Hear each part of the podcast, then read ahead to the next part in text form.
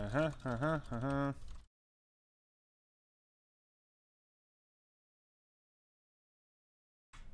Get the live stream link whilst we go online.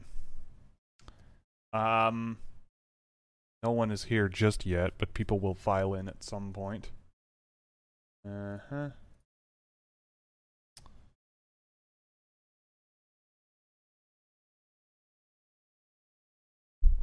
All right.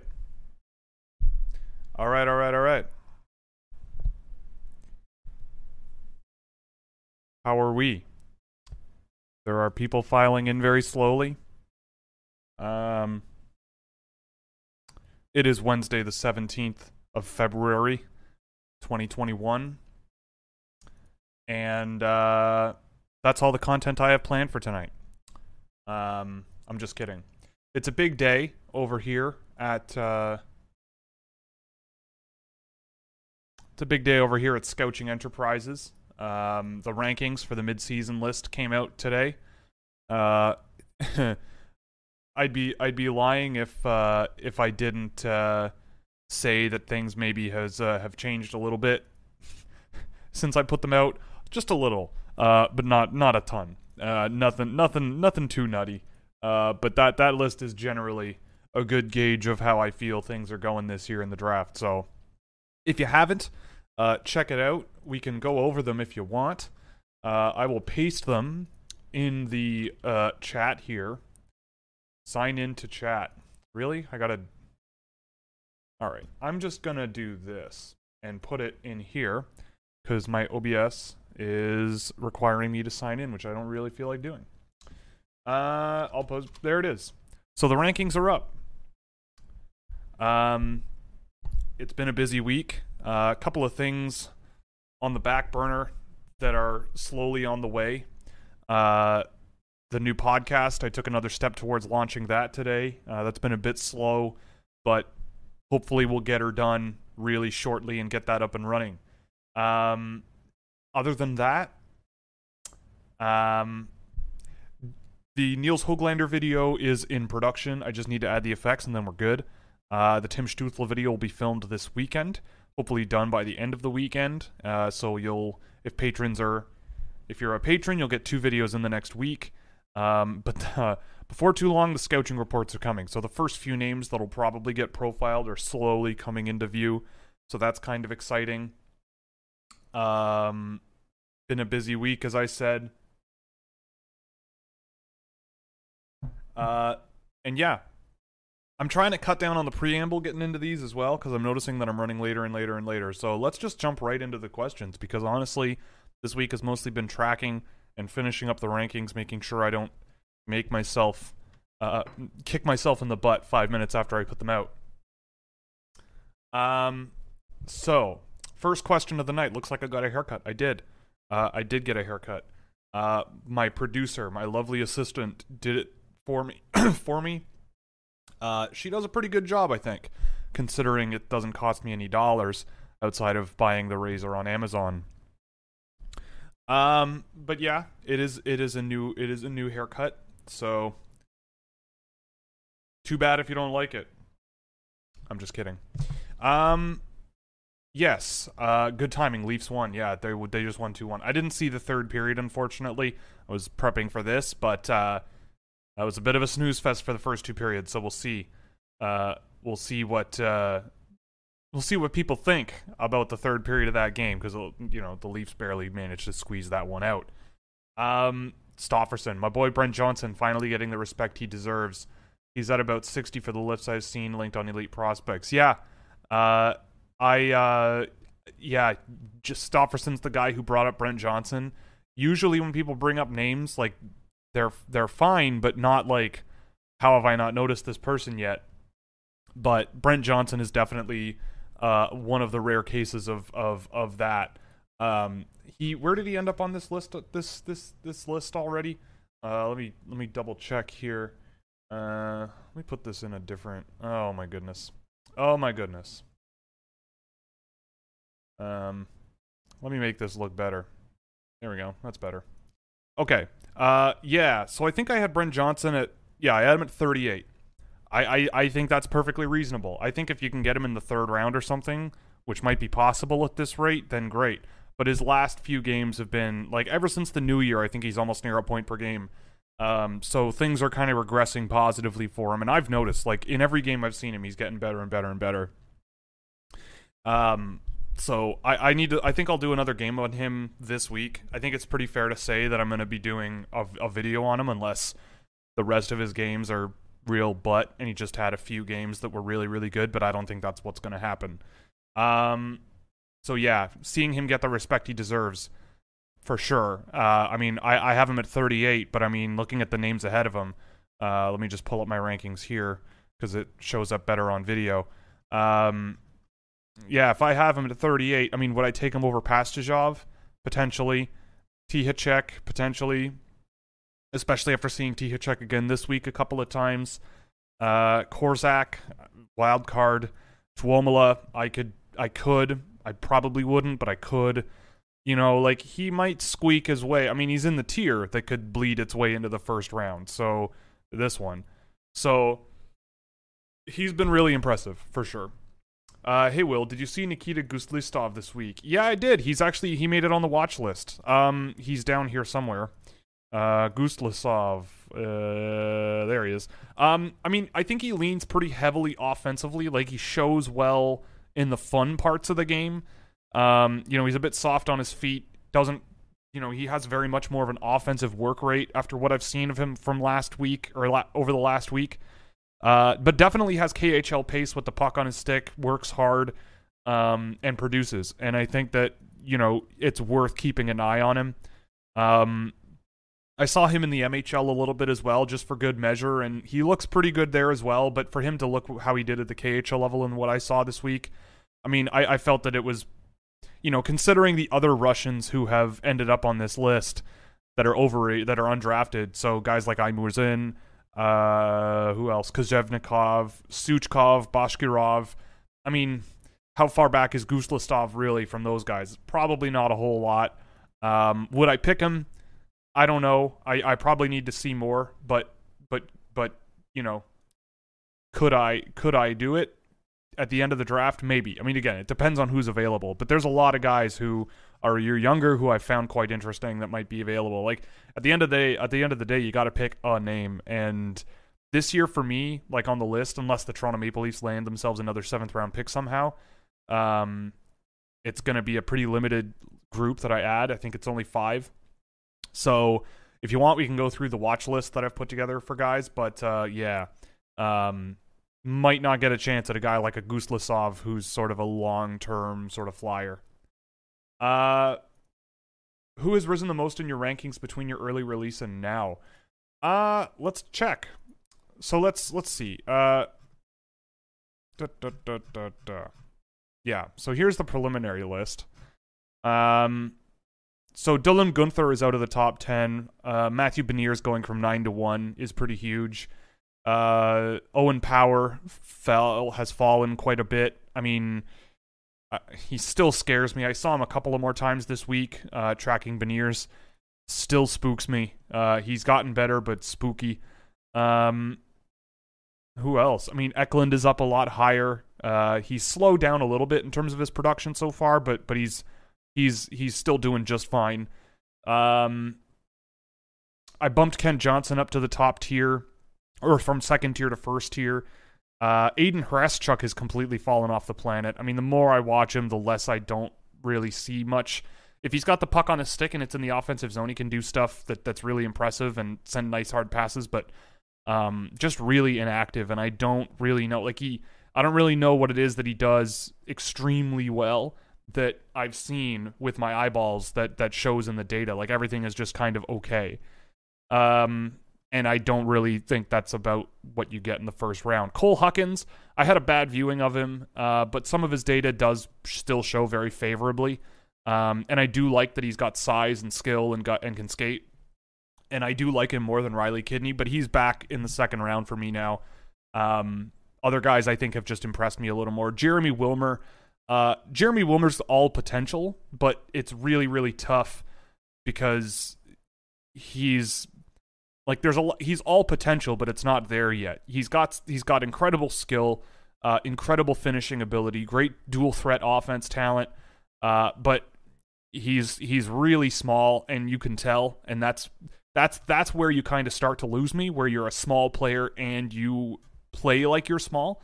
I think there are such a thing as like Marcus Almquist is an example of a small player who plays with range and speed and skill that can get away sort of under like undo a lot of the negatives that being so small can do.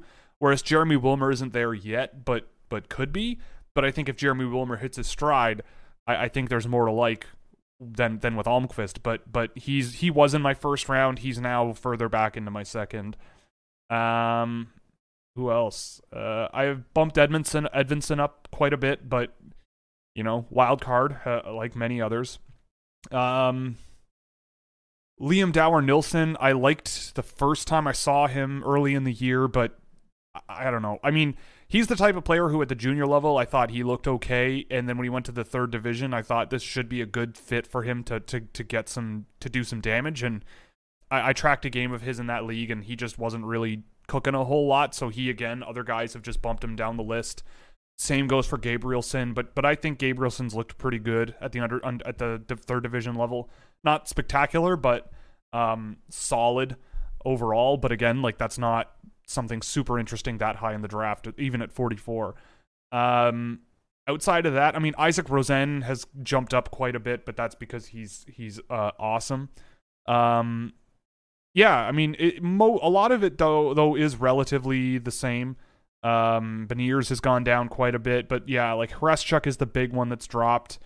Uh, Lambos another one. The more I watched him, you know, like I think Lambos is going to be a player, but not not an extremely high end one like I think people might be advertising.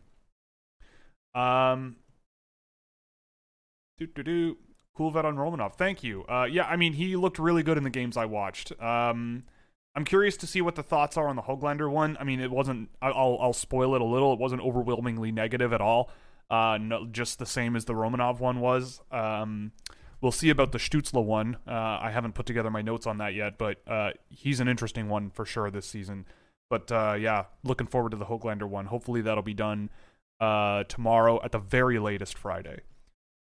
Hello, Will. Hi, Dylan. What's up? What do you think about Vili Koivunen? Well, let me pull up the data I've got on him first. Vili Koivunen. So, he's a weird data case. I mean, a lot of it is really good, like driving solid transition data, really solid defensive transition data. You know, he knows where to be, he knows how to keep it simple and, and break up play, takes good care of the puck with tons and tons of passing potential um, it's just not very often in the offensive zone. Like he's just a really good flow player, like getting up the ice and preventing entries into his own zone. Like which I think is perfectly reasonable. You need wingers that can play up and down like that. Um, his shooting instincts, I mean, he gets to medium danger a lot, gets to high danger pretty often. You know, all of this is relatively promising. I mean, it's not anything overwhelming. Um, but I think he has the potential to do better in these areas in terms of getting to the front of the net, moving pucks to the front of the net. Um, I think he outweighs he outweights opponents a little bit too much, too much, and can sort of lose track of of the play he's trying to put together. So kind of simplifying things and just focusing on on what generates offense rather than you know sticking to the perimeter and and and cycling pucks back to defensemen when you lose your lose sight of your of your dangerous options. Like I've noticed he does that a lot. Um, but I mean, with regards to him and Tuomaala, like Tuomaala's a better skater, but I mean, I find Koivunen just a more efficient player. Like we can compare the two. Uh, and granted, one game I tracked of Tuomaala was in the Liiga, but it wasn't overwhelmingly negative. It was a pretty decent game out of him. But just comparing these two, I mean, there's a lot of metrics where Koivunen has an advantage. Possession, both at both ends of the ice are are better shot metrics, more passes, completing more of them. Tuomaala is doing more dangerous stuff with the puck in terms of passing, but Koivunen is doing more with his shot. Um, transition data is almost exclusively dominated by by Koivunen. So, you know, like with Tuomaala, you're kind of betting on long term projection and and working on his speed, uh, or working on on sort of rounding out his game around his skating and his skill. Uh, but you know, with Koivunen, I mean, he's got efficiency and and just intelligence that that I think will help him quite a bit, especially if his instincts take another step uh, offensively in, in the next little while, which which is entirely possible. Uh, hey, Will, interested what you think about a few prospects: Valtteri Carnaranta, Topias Vilen, and Tyson Hinds. So I haven't seen Tyson Hinds. Uh, I don't think. I th- actually I think I think I brought him up because he looked pretty good in Pick 224 data. Uh, I didn't really see anything that kind of blew my mind there. Uh, I want to see a bigger sample of data there. Um, Carnaranta and Vilen, um, you know, Car- Carnaranta and Vilen, I, I, think look both look really good. I mean, I like. I mean, I have Carnaranta ranked. It's just he's very low. He's mobile, but again, he's he's a bit of a floater. Um, he's scoring a lot. He's driving a lot of really good data. He's a bit older for the draft class, but I, I see it as you know I need to circle back and watch him again. But from what I remember seeing of him, there's a lot of skill and a lot of sort of fun factor. He can move around the ice well. Uh, he doesn't really fight through pressure a whole lot, at least not super effectively.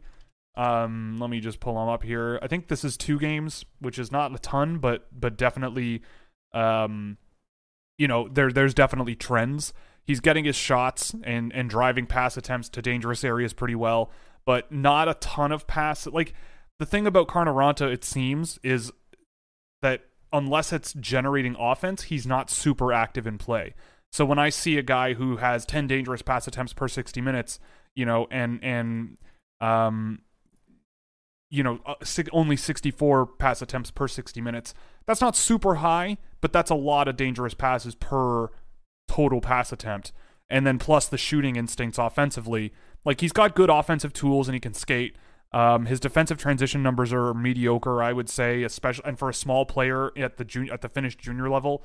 Um, I, I, I don't know if there's much of a chance that this gets much better as he gets to tougher and tougher levels, but he can skate, so closing those gaps might be easier. His offensive transition game is 50-50, but like we just looked at um oops, we just looked at uh Vili Koivunen here who is much who is well beyond that. You know, so if you could hybridize Vili Koivunen and Valtteri Carnaranta, you might have a really really good player here. Um but yeah, I mean, I see him as a very heavily offensive leaning player and and uh that's fine. Um but I'm looking for sort of an all-around statistical profile worth betting on. Vilen, I only have tracked two games of his, and they were from early in the year, and he was barely playing. But him consistently earning more and more minutes. I mean, I like his mobility. He's not the most beautiful skater you've ever seen, but he covers ice well. You know, he shuts down play at the men's league level really well. Um, but uh, again, that's another one where I need to circle back. Uh, Dylan, she cuts your hair and opens jars for you. How nice. Yeah, um, she does. Uh, I what what I would do without her, I don't even know. Um, she she does a lot, and I'm very appreciative especially the jars. What makes Luke Hughes a special player? Uh, well, I don't know about Luke Hughes being special in terms of like potential number one guy, but what he does really well, he's got a nice combination of size, skill, uh, physical strength on his feet, uh, and and skating ability that I think all are hard to find at as high a level as he's got. Um, you know, y- y- there are situations where he's being hounded by opponents, and he kind of escapes that pressure really effectively and gets himself around uh, to to open ice and and navigating that open ice and, and making a play offensively. He's really good at that. Uh, great puck carrier through the neutral zone. He's not afraid of trying to fight through some pressure and maintaining control of the puck. Uh, the only real weakness I've noted in his game is just entering the defensive zone. Um, I think I've mentioned this before, but but he he manages gaps okay, but then when those gaps close to nothing, he has the right idea but doesn't really execute that that separation super well and guys can kind of get through him. Now granted that's gotten a lot better. Like his his transition splits are insanely good. Like 3 quarters offensive rate. So of of four offensive transitions he's involved in, 3 are done with control, which is very good for a defenseman uh, even at the USHL level, that that's around where you want to be. Uh, assuming that at the NCAA level or in the NHL, it won't be as it won't be as high end usually. If it is, then you're a great defenseman or great offensive transition defenseman. But um, this is a good baseline to start with. And defensively, 35% is rock solid. You know, nothing spectacular in terms of, you know, there are guys that I've tracked that are down around 20%, 25% which is insanely good, but 35% for a top end prospect that has as much offensive tools as he has is is really promising.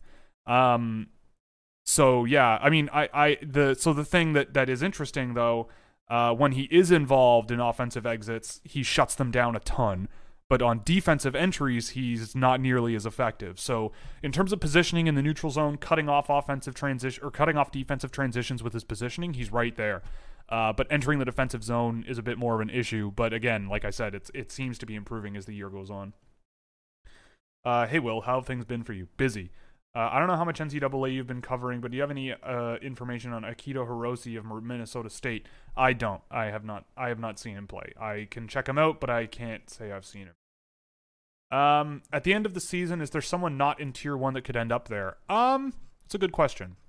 Uh, so outside of oh, let's go back to oh, let's go back to the thing I put out today. Um, yeah. So this tier. Uh, if Aatu Räty continues to improve, he could end up there. Uh, I don't know if Kent Johnson will get there. I saw him again, and I think the habits that he's still got are still troubling. Um, but again, that doesn't mean that he's going to be a bust. It's just it. You know, if you want to be a you know the premier guy, uh, there are things that I think him with him that that are worthy of being highlighted that still haven't come enough of a ways yet. Um, Owen Power, it could happen. I think that the fundamentals are there. It's just well, I shouldn't say that. I think there are parts of his game that are at a high enough level that he should be up there. Um, but he's a he's a guy right now who does things where you know again I've said this almost every week, but like ever since it's been mentioned to me that he reminds someone I know of of Tyler Myers, um, I can't get that out of my head. You know, like like when you see Tyler Myers wheeling up from behind the net with a with a head of steam and entering the offensive zone, he's borderline unstoppable. Um, but when you when when you see Tyler Myers retrieving pucks in the defensive end, settling play down, and just sort of being coordinated on that gigantic frame he's got, that's when things start to fall apart. Like I'm not surprised. I wrote it in the write up. Like Owen Power's defensive catalyst percentages are 75% below Michigan without him on the ice. Like that's that's extremely low. Like Simon Edvinsson is not even close to that low. Um it's it's it's really and and like pucks go through him in the defensive zone on defensive entries if he has to apply himself physically it's just not there enough um, and he's end up, he ends up hunched over reaching for pucks and guys can just go right around him with a lot of speed so i it's possible because there are traits of owen powers game that i really really really do like um, but it, there's so much where I'm going. It scares me. Like especially if you're talking about a top three or four pick in this year's draft, I'd say that's when you kind of start to lose me. But at five, six, seven, eight, I mean, he won't make it that far. Like I'm pretty sure at this point that he's going to be one of the first two names or three names off the board, and at that point, like I'll let other teams do that. Um, but I don't know. Maybe maybe I'm totally wrong, and he can get everything under control that that that that seems to be hit or miss, and he turns out to be a tremendous defenseman one day. But there are other players right now I think that are at a higher level that that don't like if if I have say William Eklund or Fabian Lysell in a one-on-one battle against Owen Power, I think I know who I'm putting my money on. And you've got Luke Hughes who's a year younger, almost full year younger, doing things in the USHL that frankly I didn't really see Owen Power doing in the USHL last year. Um, but we'll see. I, I, you know, not counting my chickens before they hatch, but you know, and I'm willing to have the discussion. But if that discussion is he's huge, he can skate, and he rushes pucks well, like there's a lot more to playing defense than that. And yeah, I don't know. It it's a tough one. Um, other than that, I don't really think so. I don't know if Brandt Clarke will ever get up there. Robertson definitely won't. I, I think he's probably uh, uh, he's a risky one to put in the second tier. Edvinsson, uh, I think you know I don't I don't I just I think he's settled into a nice spot in the Allsvenskan, um, based on what I've seen. But I don't I I, I don't know. I don't think if uh, like it's a real gamble if you think he's going to be one of the best players in the draft. I don't see it. Um, but but I think it's possible. But I still think that the top group is kind of pulling away.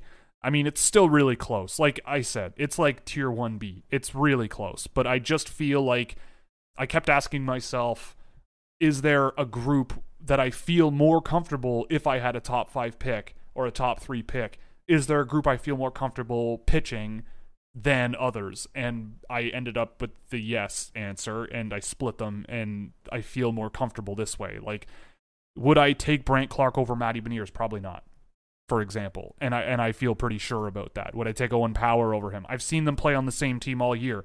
Every single time I've kind of come away more impressed with Beniers. And and and that's a that's a certainty to me. William Eklund. I mean, what would Owen Power be doing in the SHL this year? I would be fascinated to know, but I'll never know. Um, but I would be interested to see him playing at that level and do as well as as a William Eklund is. Uh, obviously, you can't directly compare them because they're different positions, but in terms of level of comfort on the ice, I mean, yeah. Any anyway, um, do do do do do do.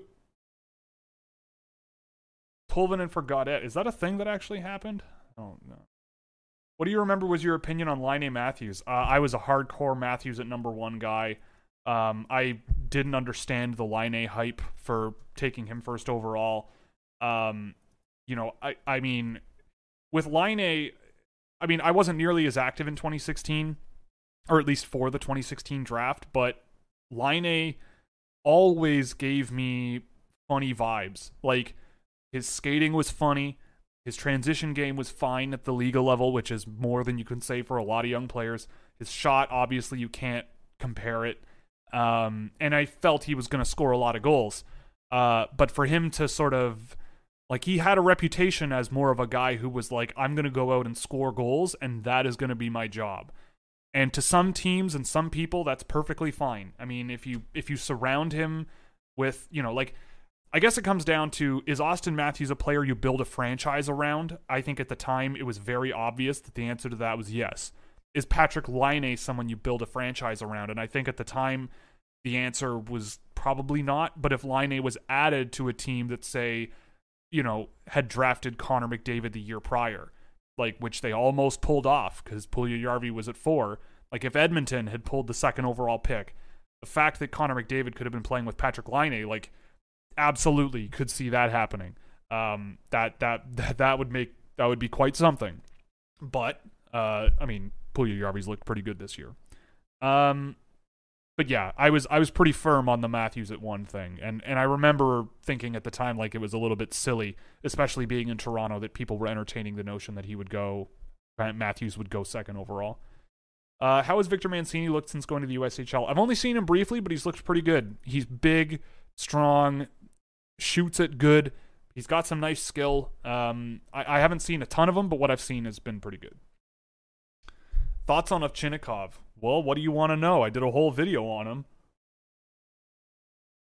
Uh, he's really fun, really good skater, tremendously involved in his team's offense this year.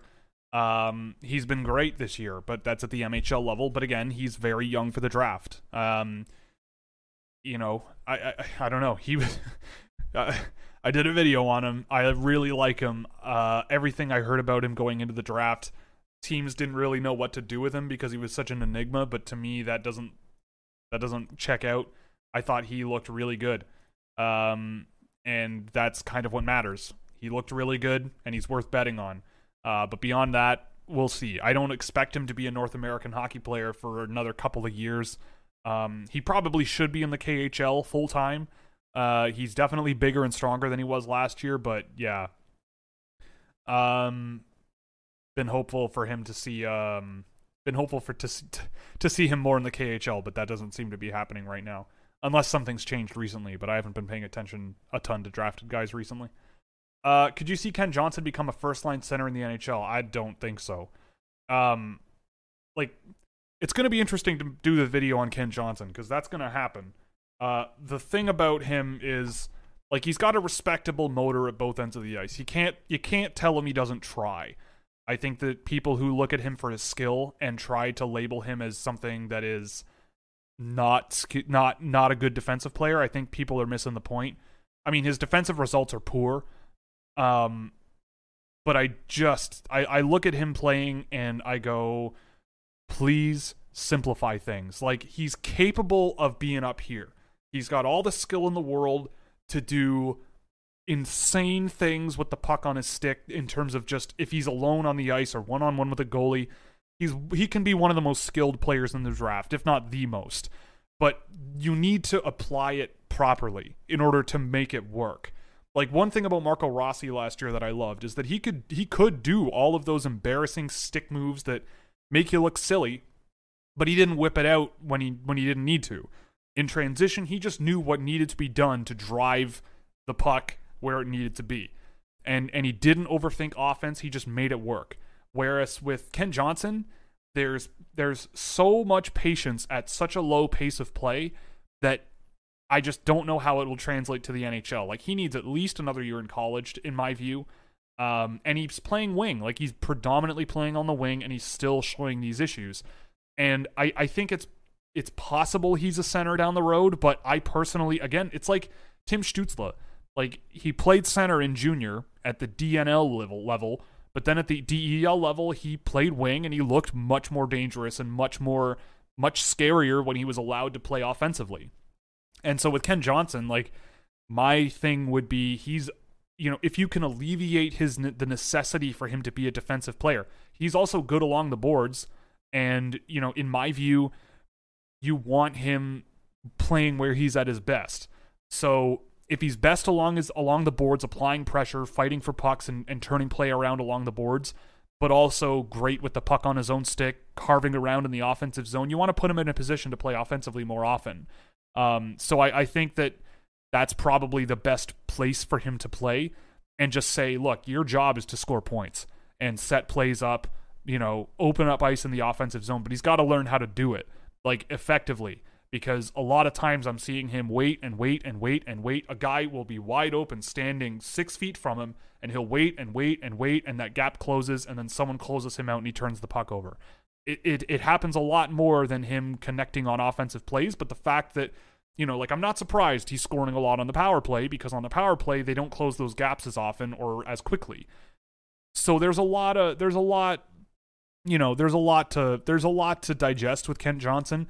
I mean, I remember the hype train after last season and him scoring so many points in the BCHL and watching the tape, and I'm going, he's really skilled and can pull a puck pretty much wherever anyone isn't, but like at the BCHL level, and he's very close to being a 2020 eligible player.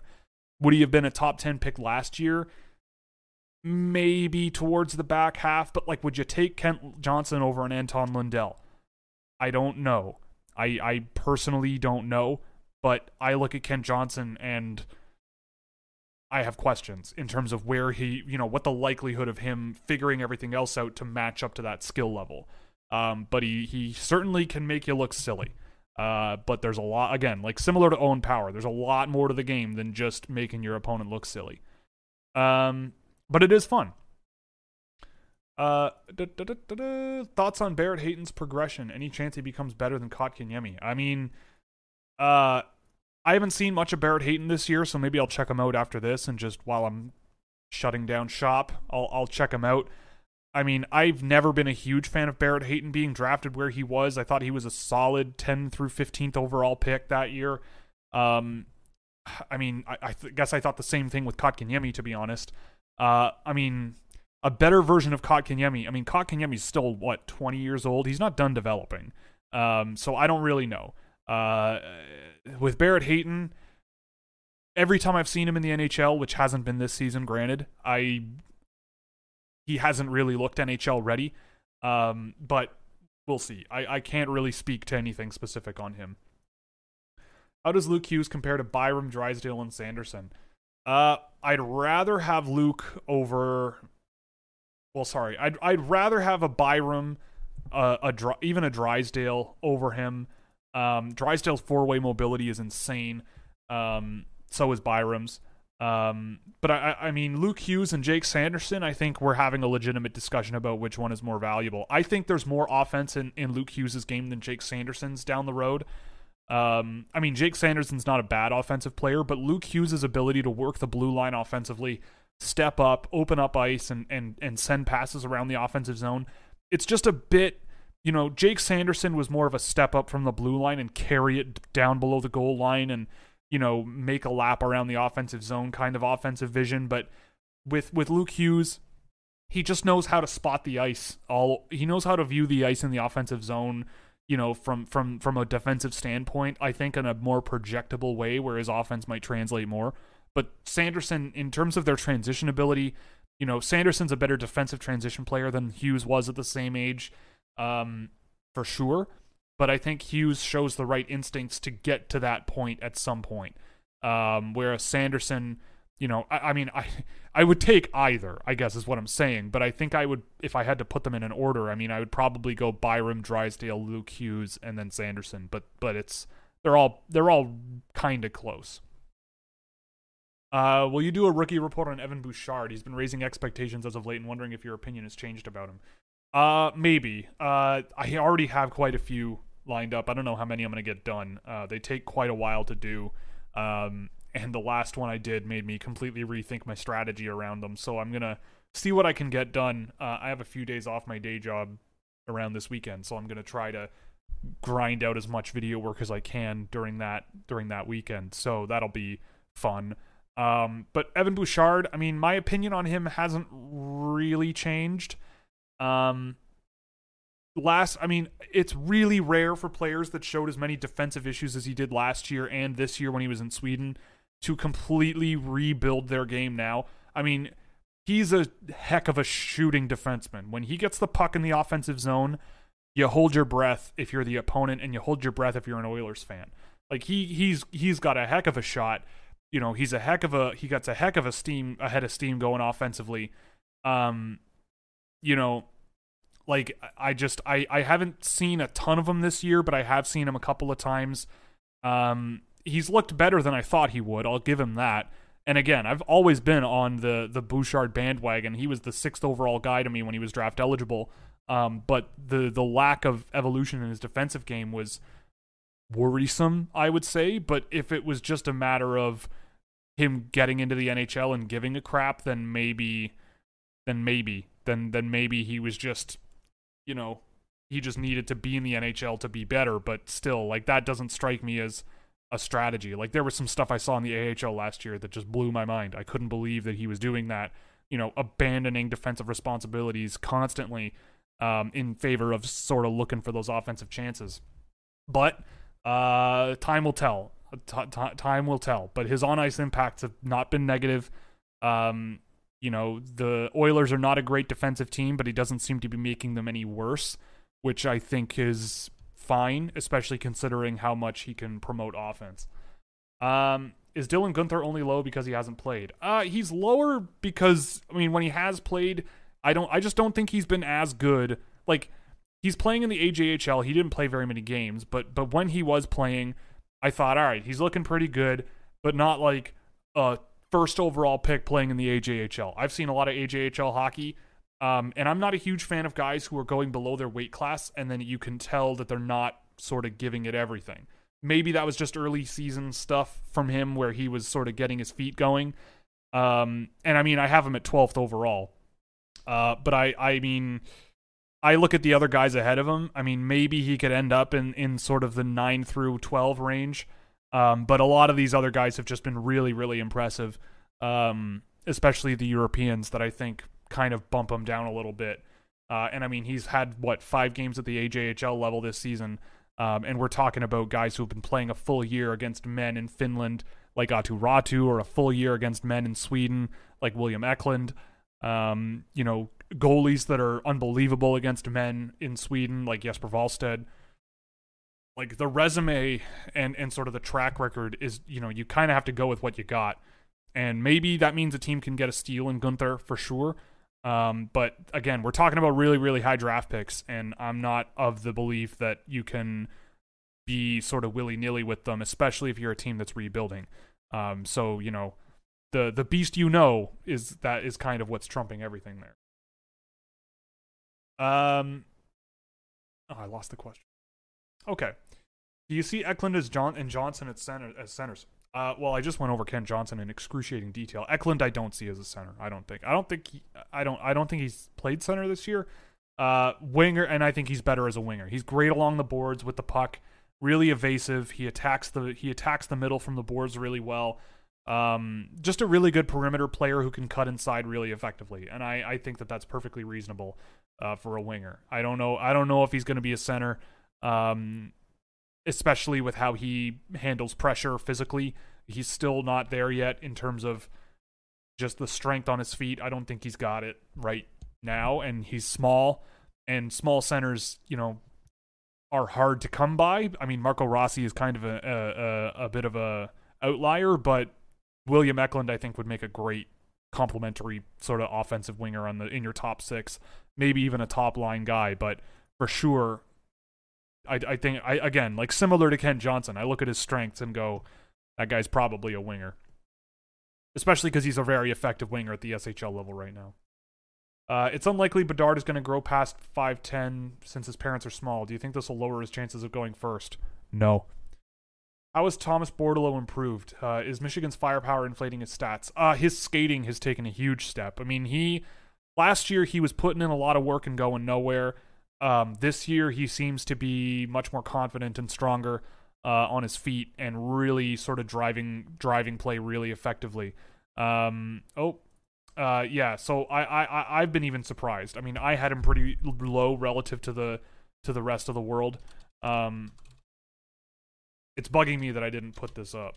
Uh, so yeah, I mean, his skating is the biggest thing that's driving that for sure.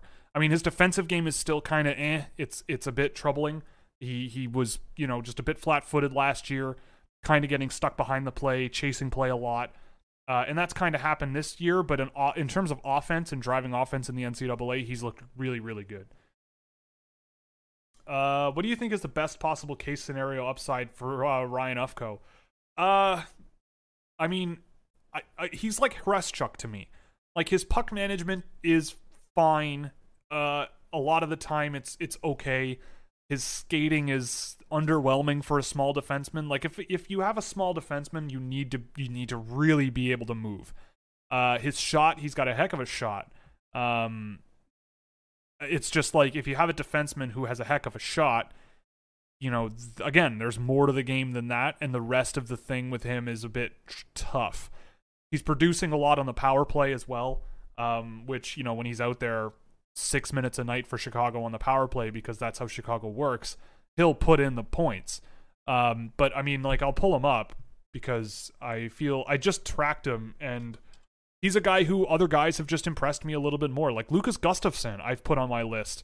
He's only played eight games with Chicago, but his mobility and his his ability to spot guys in the neutral zone and send pucks all over the ice um, is is really interesting. And you know, he's been playing with Ufko a little bit when he does play, He's only he's exclusively playing five on five minutes, and it's only like eight or nine minutes a night.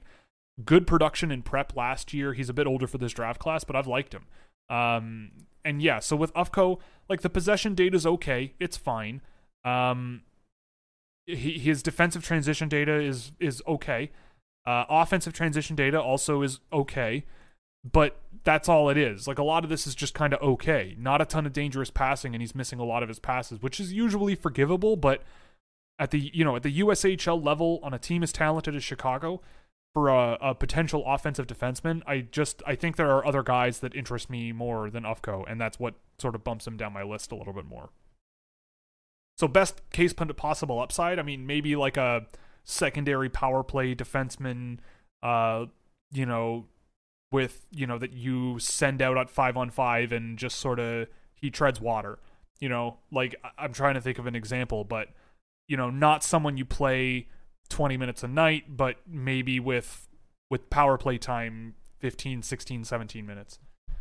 Um where are we here? Is Roman Schmidt a player worth looking at? Defenders, defenders that big with little mobility tend to go pretty high in the draft. Uh, well, actually, the thing about Roman Schmidt is that he actually is a pretty good skater. Um, he can move pretty well. Um, I oh, we have a new member in the house. Uh, oh, it's Robert Love. What's going on? The, the Mr. Fantalytica himself is here. Uh, welcome aboard. Uh, Rob, uh, I think I have your email already, but just ship me an email uh, with the email you want your account because I don't get to see your email from YouTube like I do with Patreon uh, Patreon. Uh, but thank you very much. Uh, is Roman Schmidt a player worth looking at? I, I don't have him ranked. Uh, he his his possession data with the U.S. national team is not good. Um, you know, he's big, but has the disadvantages of a big player. Like guys go right around him. His straightforward skating mobility is really good. When the puck is on his stick, you know, he can build up a head of steam and, and get moving. Um, but the skill and and the defensive play and I mean, I have seen him get absolutely walked a lot. I mean, people I know have been comparing him to sort of this year's Tyler Kleven. Um, maybe maybe I could see him being a bit of a step up on a Tyler Kleven, but again, like it's just he's a player where even if I had interest in him, he'll probably be drafted before I'd be ready to pick him. And I look at that and go, I don't know.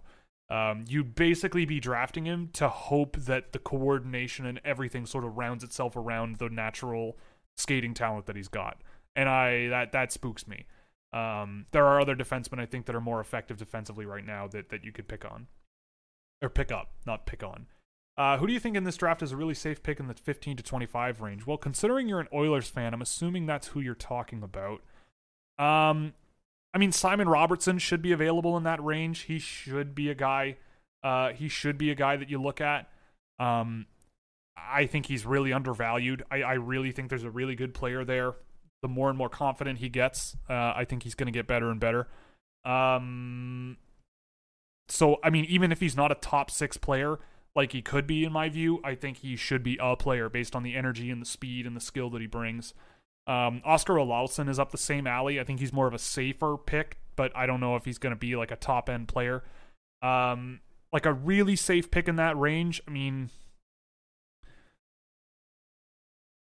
yeah, I mean, like Mason McTavish could be an interesting one. He, I, I think that there's interesting upside there. He works hard. He's a good two way player with a great shot. Um, you know, I mean, Carson Lambos probably won't be available, but if he is, I think he's got a safety net around him. Daniel Chayka as well. Uh, there's going to be a few of those, just like really safe guys. Um, that might not, you know, like Daniel Chayka might not be more than a number four or third pair guy that you just go out and don't have to worry about. At least that's what he's sort of been with the KHL team. Um, the offense is is kind of there, but it's largely driven off of his shot. Um, but yeah, I mean, like if if he's going to be an NHL player, I don't expect anything enormously massive. Uh, baguette for rent. Oh, renting a baguette. That sounds like a really good business plan. Uh, a lot of what you track is about the here and now, but the draft is about projecting three, five, ten years down the road. How hard is it to find the balance of eye test projections versus data driven ones? It that's a great question. I it you know, I think it's really important as someone who works with data and projection like this. Like it's really important to be very forthright about the limitations of your work. Like I'm not trying to say that what I've got is magic magic sauce that will cut through all of the biases and and perfect perfect the process. Um, all I'm trying to do is give myself as much information as I can to make the best bets I can. And I don't think I'll know the outcomes of what I'm doing in terms of their benefit for another four or five years. Like last season was the first year where I had a sizable data set that I could look at and go, you know, I, I have an informed take on X amount of players and where I think they could go and end up. And this year, I have much more to work with, which is great. And I'm hoping that that trend continues into the future. So I'll have a stronger and stronger idea of where I'm going. But what is uh, the thing? The thing that's been really interesting, and like this might take a while for me to explain because it's a great question. Um, the McKeen's articles I'm writing are a really fascinating exercise and do exactly what you're talking about because it, it allows me to go back in time and say, all right, in this individual case study, how what would my read have been? And how has things how and how have things changed up until this point?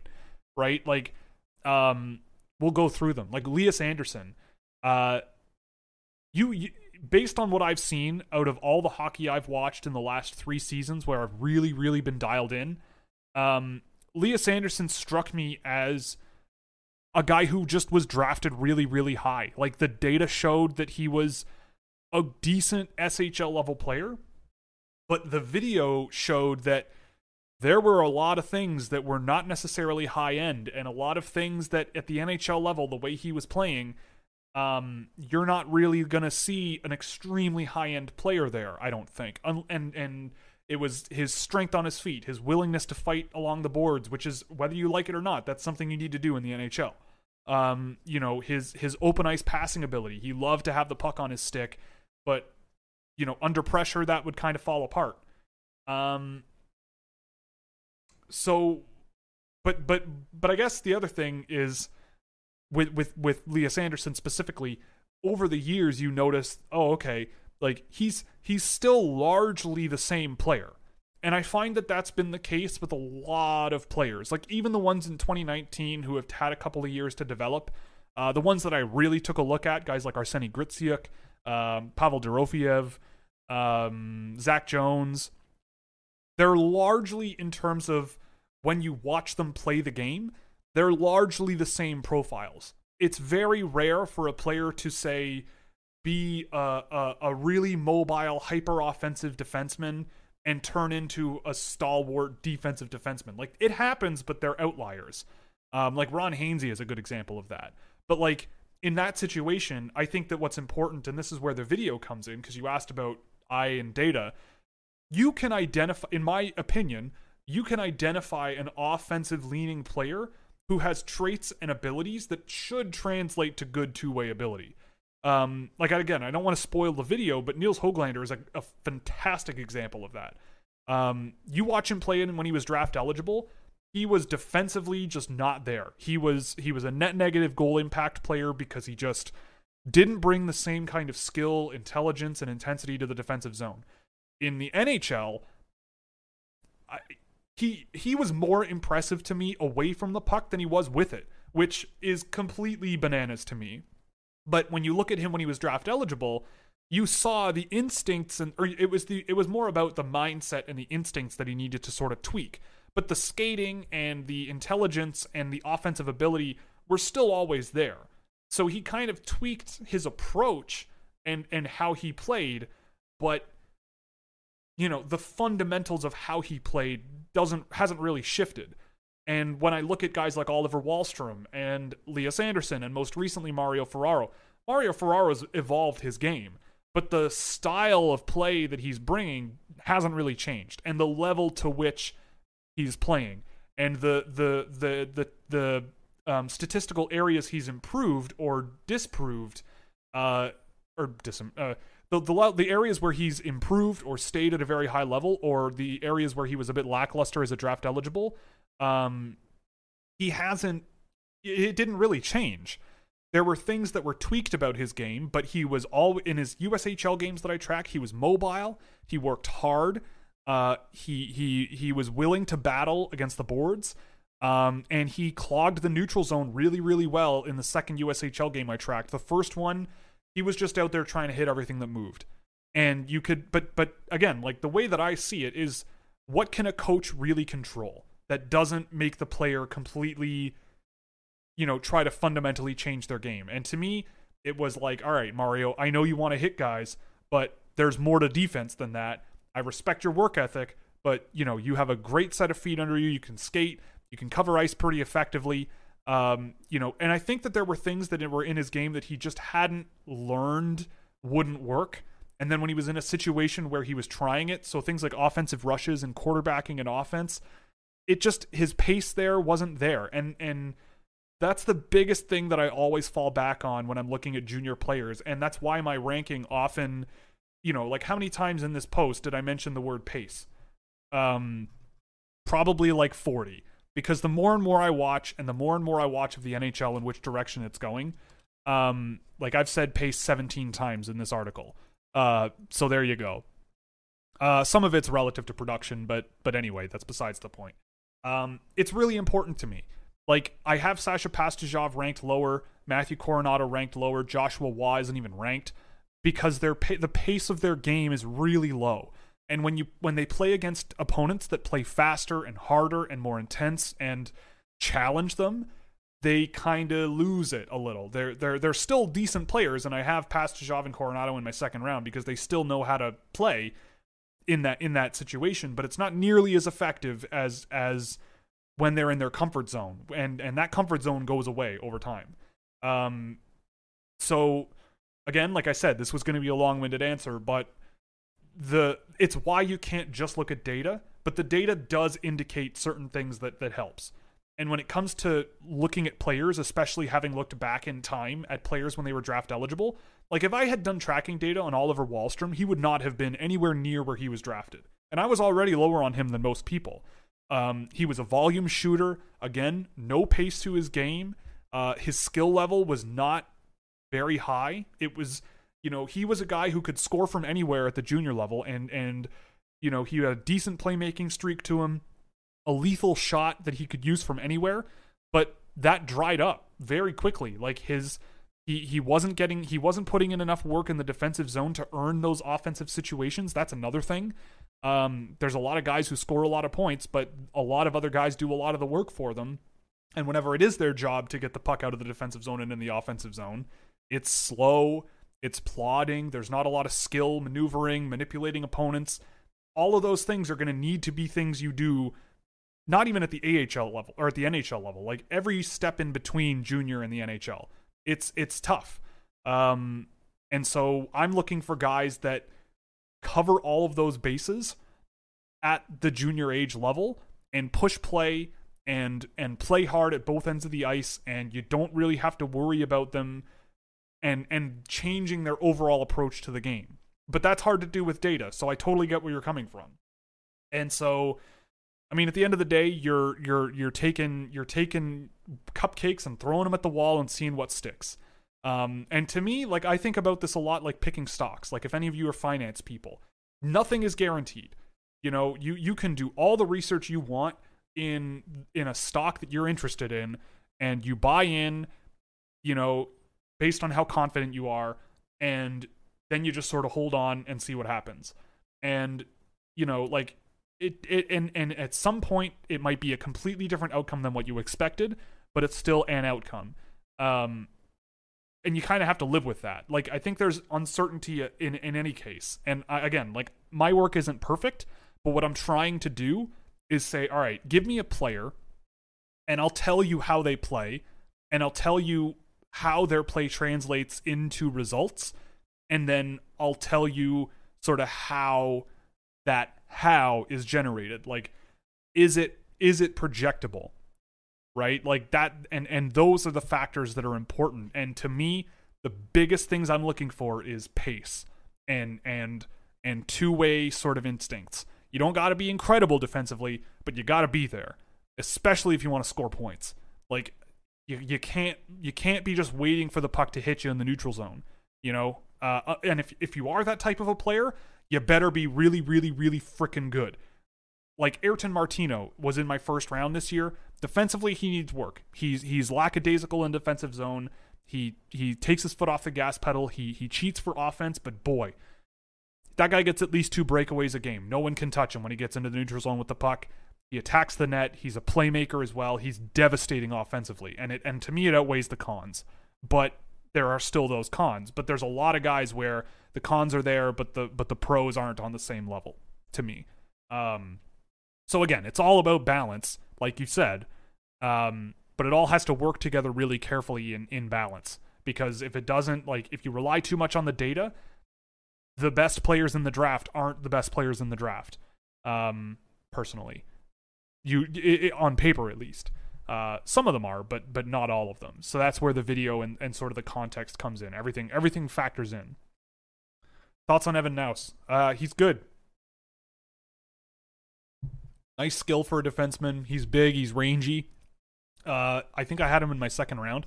Um, I think Evan Nause.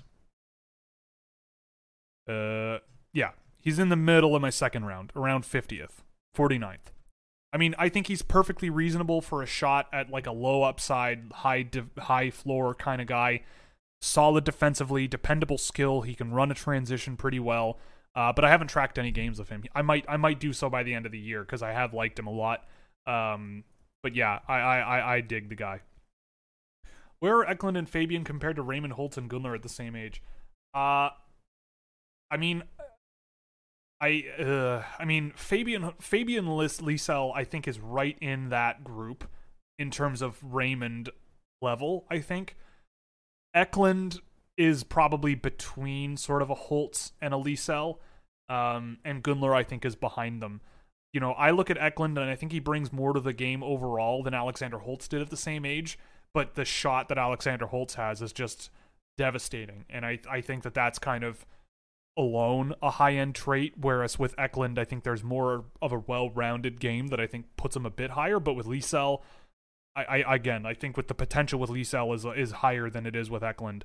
Um, he's playing nowhere near the kind of minutes that Eklund is playing, and he's changed to a completely new program um, mid-season. So I'll forgive him for an adjustment period. Um, but I mean, when I've seen him play for Luleå in, in the in the SHL, he's looked great, and Eklund has also looked great. But like I, I think if you're asking, I'd put I put uh, Fabian uh, and Will between Raymond and Holtz personally, but uh, but Holtz isn't far back, and then Gunler's probably a, a few steps or a step back from those guys.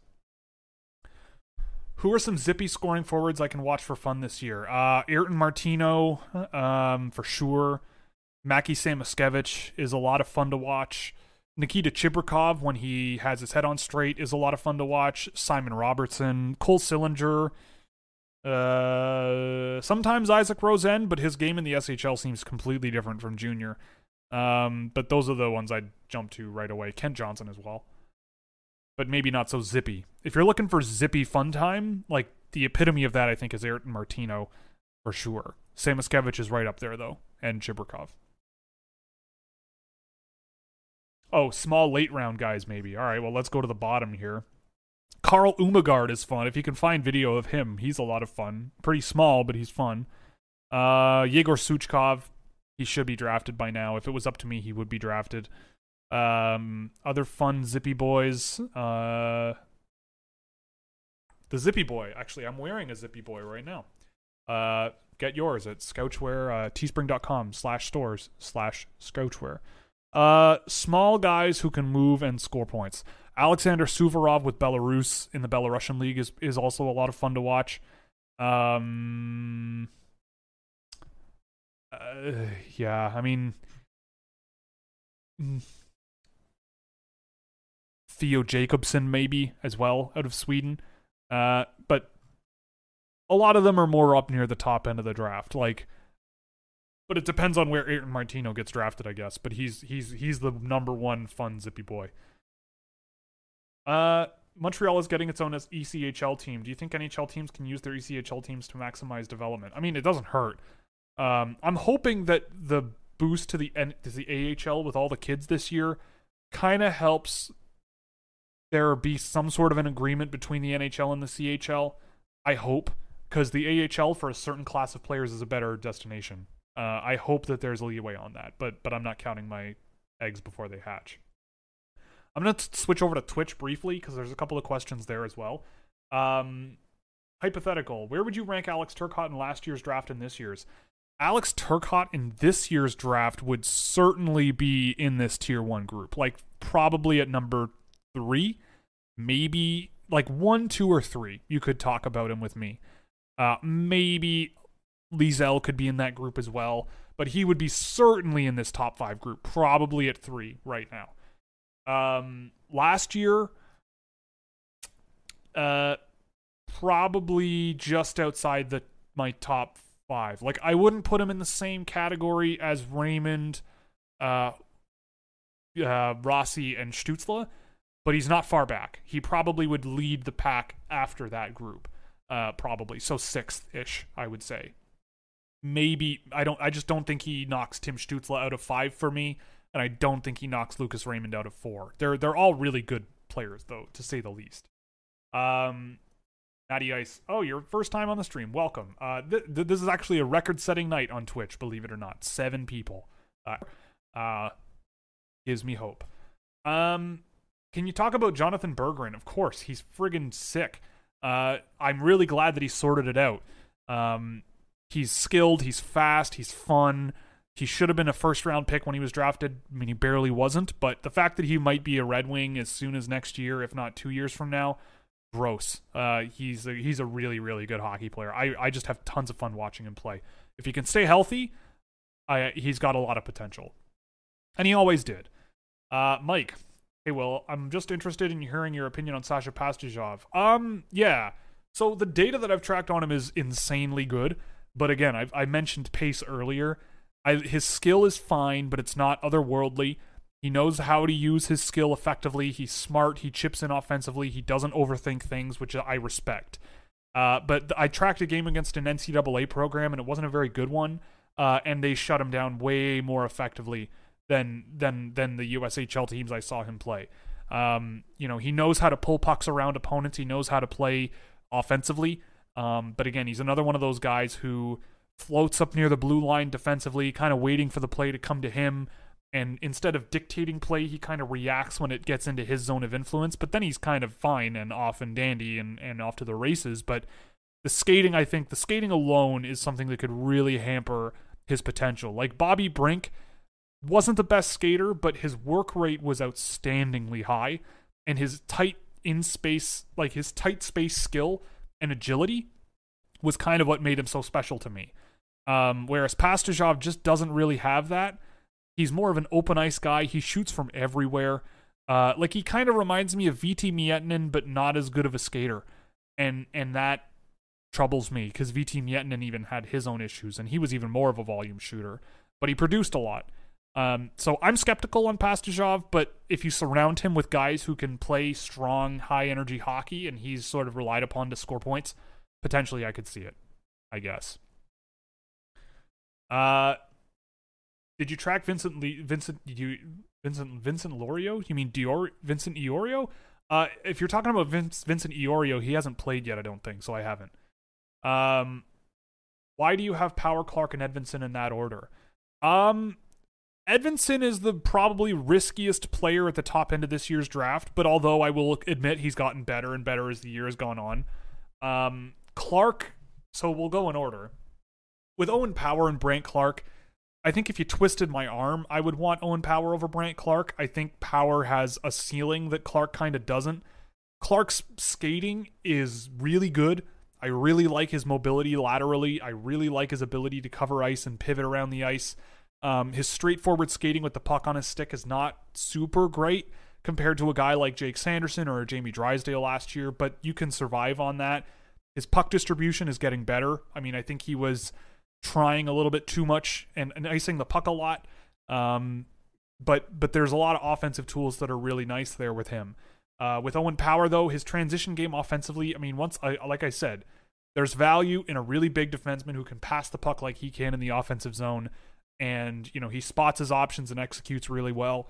Offensive transitions, he can be unstoppable. Um, you're really, I think he's more of a gamble than Clarke because the defensive side of the game with power is where I get really scared.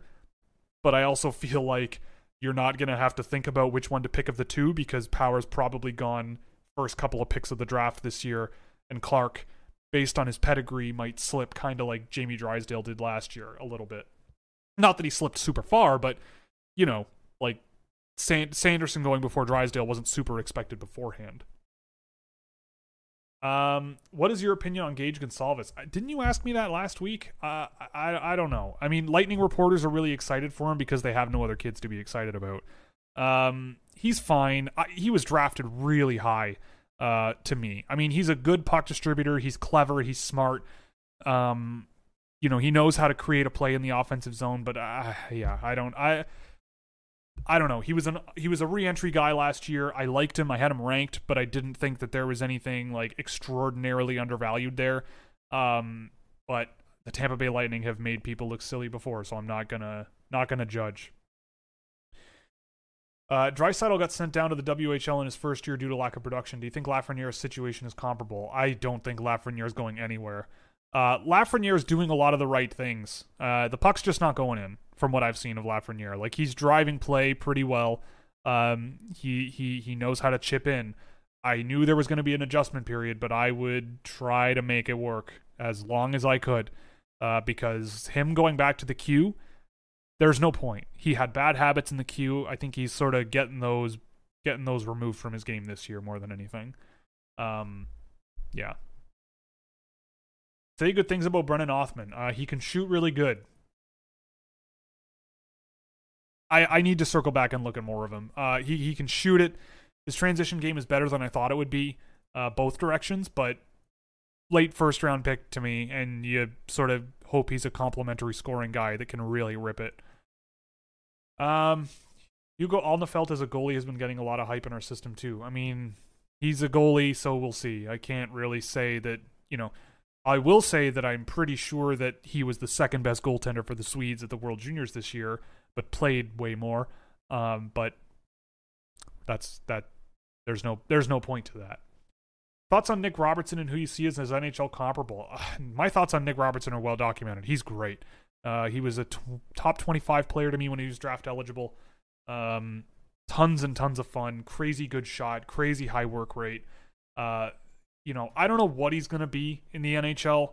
Um, you know, like the way that it's really tough. Like there's not very many players in the NHL who kind of have that kind of a work rate that he has. It's almost too high. Um, but he certainly knows how to drive offensive to offense for sure. Uh, I don't know what NHL player that would remind me of right off the top of my head. Um, but he's a really, really good player, and I'm, glad to see that he's hit the ground running after getting hurt in the in the AHL so far.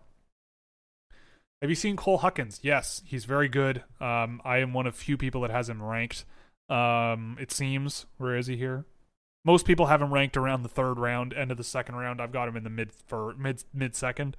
Um, he comes and goes, but when he plays when he plays, he plays good. Uh, he's he's got some interesting data to him, but he kind of disappeared in the last game I tracked of him, and that kind of like it was to the point where I'm like, okay, what the hell? Um, but his offensive transition game really good, generating offense overall pretty solid. But again, like one of the games I tracked, he did almost nothing. Um, but he he's big, he can skate, he can protect the puck, he's got skill, uh, and he can shoot it and pass it. There's a lot to like. So if you can get him later in the draft than say the first two rounds, then you're laughing, I think. Um, haven't had a chance to watch the USHL. How has Adam Fantilli look for 2023? It's hard to tell, but it's the USHL and he's looked fine. You know, like at the USHL level to look fine at that age is perfectly reasonable. Um, but yeah. Uh, what were your thoughts on Kotkaniemi before the 2018 draft? Uh, like 10 to 15th overall range. I think I had him ranked 12th. I thought he was a really good two-way guy with some good sort of offense or not offense, with some with some really good speed to him. Um, but I thought that it was a big reach where they took him, but I could see it. You know, his instincts were always there. He he was a good skater at the men's league level. Um, you know, he crashed the net really well offensively and, and could sort of drive high danger that way.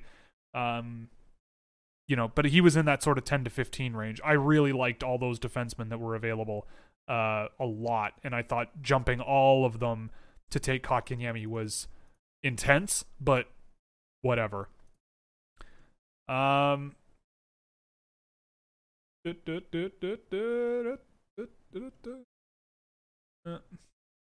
Ovchinnikov. Oh yeah, Ovchinnikov's been playing 10 minutes a night in the KHL recently. Yep, there you go. Yeah, he is still adjusting. He is still very soft and and slight on his feet. Um, and going from the MHL's East Conference to the KHL is a big jump.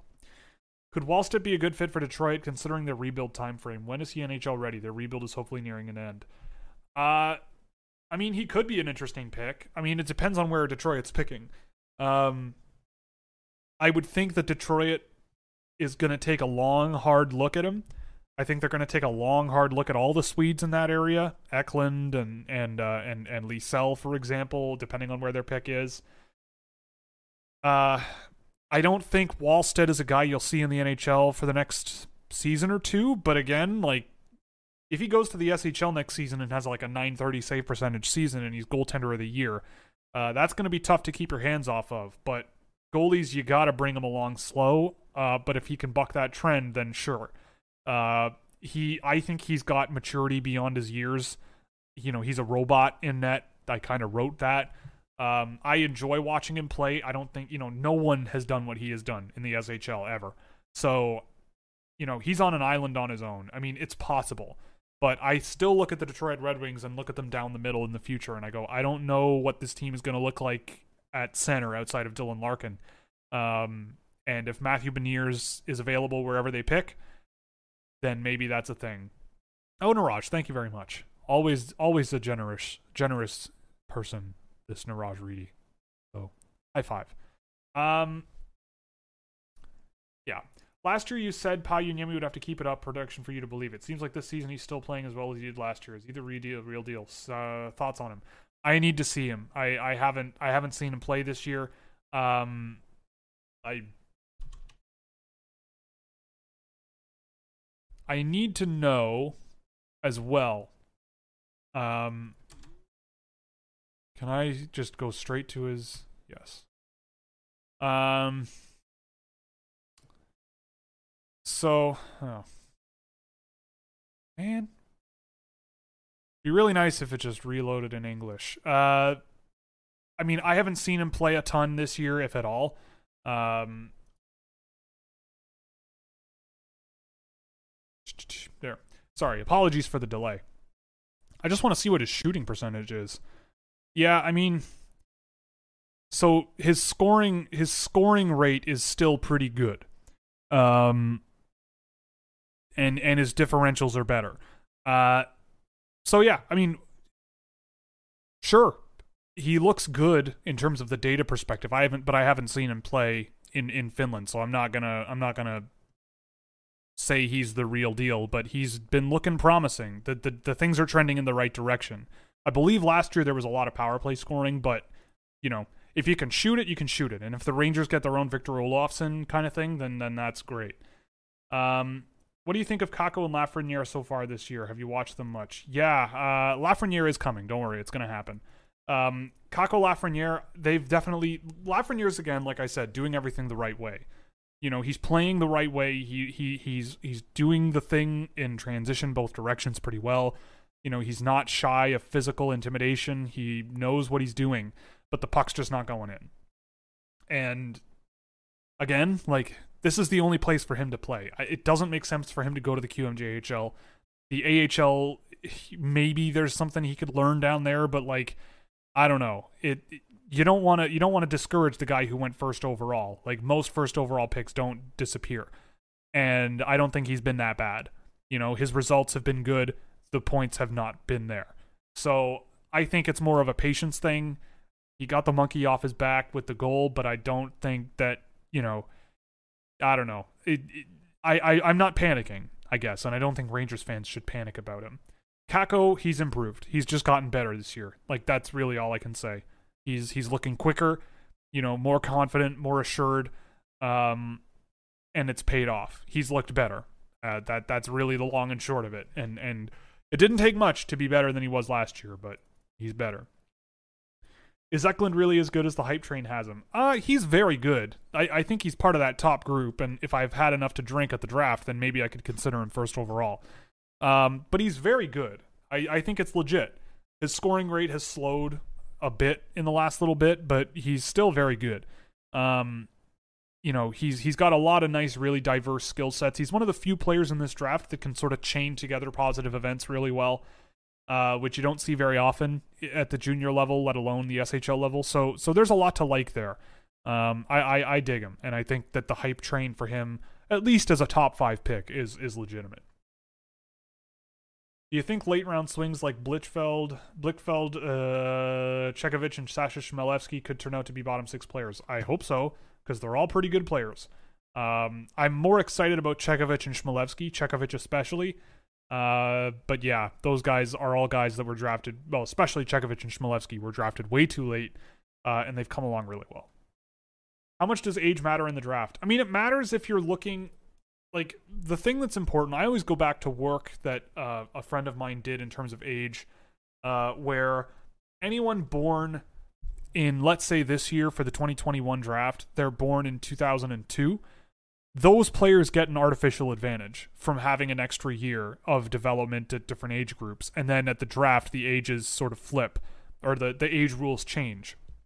So what you get is a disad- is an advantage for those really really old players because they get more experience at certain levels like 2002 born CHL players were eligible for a, a bantam draft or a midget draft a year before uh, and they get an extra year in the OHL so or the WHL or whatever. Um, whereas with uh, Whereas with the 2003s, for example, it levels off about from January, but the guys born in like May, June, July, August, and September, those guys are the ones that are artificially deflated. The really, really young players and the really, really old players are where you get a bit of bias going either direction. Um, so I'm always skeptical, especially when you're comparing two different cases at once. The ones that are really interesting to me are the ones where it's like Luke Hughes and uh and Owen Power. You know, those are two defensemen almost an entire year apart. Owen Power played at the level Luke Hughes is at now last year. Where, you know, and where do you square that circle? You know, age matters to me in a sense where, you know, if I see a player born in May 2003 who is coming out of say under 18 Swedish hockey and playing under 20 and doing really well in limited usage, I I value that because they're clearly lower on the totem pole but doing more like they're they're they're lower on the on the pyramid or whatever you want to call it, but but they're they're they're outperforming and earning more. And the the production just might not be there because they're not playing as much as their other older teammates uh, who might have graduated a bit earlier than him. Um, and the opposite is true. Like I look at guys like Tristan Broz, who's a good player in the USHL, but he's almost a 2020 eligible, and his production isn't really blowing me away. You know, and I, I think there's a decent player there. I, I wouldn't say no to picking him in the mid rounds, but I just wonder how much more runway there is when he isn't sort of that USHL high end scoring guy for a guy that was born and is very close to a 2021 eligible or 2020 eligible, I should say. So it matters in sort of an individual case study situation. You know, like it factors in when was the player born uh, and and what are the results and what are they doing. Um, you know, like there are some really young players this year that relative to guys almost a full year older than them, guys like Marcus Almqvist, Jeremy Wilmer, um, there's a lot to like. Luke Hughes is another one. Um, and I don't think that it's it's a shock that a lot of high high draft picks are really really old and the guys that slip in the draft are often really young, like Nick Robertson, really, really young player. Brady Brett Berard, really, really young. Um, I mean, they're also small. That also causes them to slip. But yeah, it all it all factors in. I'd say. Would love to know your thoughts on Cal Foote. I have not seen him play, honestly, so I'll have to check him out. Um, Foote and Sergachev. Uh, yeah, no, sorry, I don't know. I'm always wary of specific team fans asking me about guys they really like who I have not seen a ton of. I can only watch so much hockey, and I live in Canada. I live in Toronto, um, and Toronto is uh, not. It, we we don't get that many Tampa games these days, uh, and so I can't say that I've been out watching a bunch of the NHL. Um, so I can't say much about Cal Foote, especially relative to Mikhail Sergachev. Uh, thoughts on the viewpoint that this draft is terrible feels really premature and also similar to how people crapped on 2017. Yeah, I don't think it's as bad as people think it is. Um, I don't think you're ending up with the elite of the elite, uh, like you have in the last couple of drafts. I'd say. Uh, like I don't think Matthew Beniers is going to completely change the face of your franchise if he's first overall. Jesper Wallstedt, if he's a franchise goaltender, could certainly be a guy that transforms your franchise, but that's a goalie and you're really running a big risk. Um, you know, I think guys like Lysell and Eklund could be first line wingers that could score a lot of points and and look a you know be a lot of fun, but like there's no real cornerstone players, which is okay. Um, I think there's a lot of solid middle six options in the first round available um, across the board. But the really interesting part of the draft, I mean, I called tier five the meat of the draft. I, I think that the group from 29 to 45 ish is really interesting and has potential to outperform their draft slot pretty significantly. Guys like uh, Samu Tuomaala, um, Ayrton Martino, um, Dylan Duke, uh, Jake Martin, uh, T. as well. Lorenzo Canonica, he's another really young one that that I think the age factors in as well. Um, I think that's kind of where there's going to be some interesting picks to be made. Um, I, I'm not of the belief that it's terrible, but it's definitely. I think there's inertia, right? Like two years ago and last year were really, really high end drafts with some really, really special players. Um, But now that you don't have that, people have automatically jumped to a completely different conclusion. Um, whereas I think it's sort of somewhere in the middle, especially when you look at sort of the under undervalued sort of names. Uh, poor Marat is right, Matatron. That is right. Uh, what role could Brett Harrison play in the NHL? I don't know. I've seen him play in the Finland Finnish league a little bit. Um, he's got a good work rate, but he doesn't. I, I think that if you can work on his skating efficiency, then there might be something there. Like an all around guy, real meat and potatoes hockey player. He's got a good shot on him, some decent skill as well. Good skill, I would say. Um, but nothing like that blows you away. Uh, so maybe like a complementary sort of third line guy that can sort of play everywhere, and and that's not so bad. Um, but I I need to track him. I need to see more of him. But from what I've seen of him in Finland, um, nothing spectacular, but there's a lot of good things going on there, especially if you can work on him sort of settling down in his skating stride and and you know making things a little bit more efficient to go along with the work rate he shows. Uh poor Topi Niemelä. Also true, Chris. Also true. Um, how do you grade drafting in relation in relation to perceived value and how teams manage that? If a player perceived as a seventh round talent by most, but you vote, value them as a first, when do you take them? Yeah, that's a good question. Um, if you if you want to see a real time example, you can go watch the live streams from the draft and watch me panic in real time, uh, trying to pick who I like and who I want to pick at which spot which spots. Um, so it's sort of it's like where do I think the player will slip to and where would I pull the trigger? Where is the point where I can't say no? And last year there were quite a few players where at the point where I picked them and put them on my list, you could I couldn't say no. Um, so let me just filter for all the guys I did in 2020. Uh, contains 2020. No, 2020. That's the number. So yeah, let's. That doesn't help me. Okay. Um, like at 15th with Rodion Amirov, I couldn't say no. He was the best player left on my board. Couldn't say no. Um, where was the next one? Um, Daniil Gushchin. Yeah, so Gushchin at 39 again couldn't say no. I loved Danny Gushchin. He was in my first round. Uh, Toronto took uh, Roni in there. Also a perfectly reasonable pick. He was very close to the top of the of my list at that point. Um, but Gushchin was the guy where I'm going, yeah, I want I want Danny Gushchin. I think there's a pretty low risk chance that he becomes a premier offensive player. Uh, Jean-Luc Foudy at 64. I was I was part of the Jean-Luc Foudy hype train. I still think there's a lot of value to like there. Um, at that point, I couldn't say no, and he went very shortly after this. So I'm glad I snagged him because I like what he's got. Um, be, after that, it was Anton Johannesson. I thought that was a perfectly reasonable slot to take him, and he went pretty soon after. Um, who else is on this list? Pashin. I mean, I could have waited on Pashin. Pashin's a really interesting one, specific to the question you asked.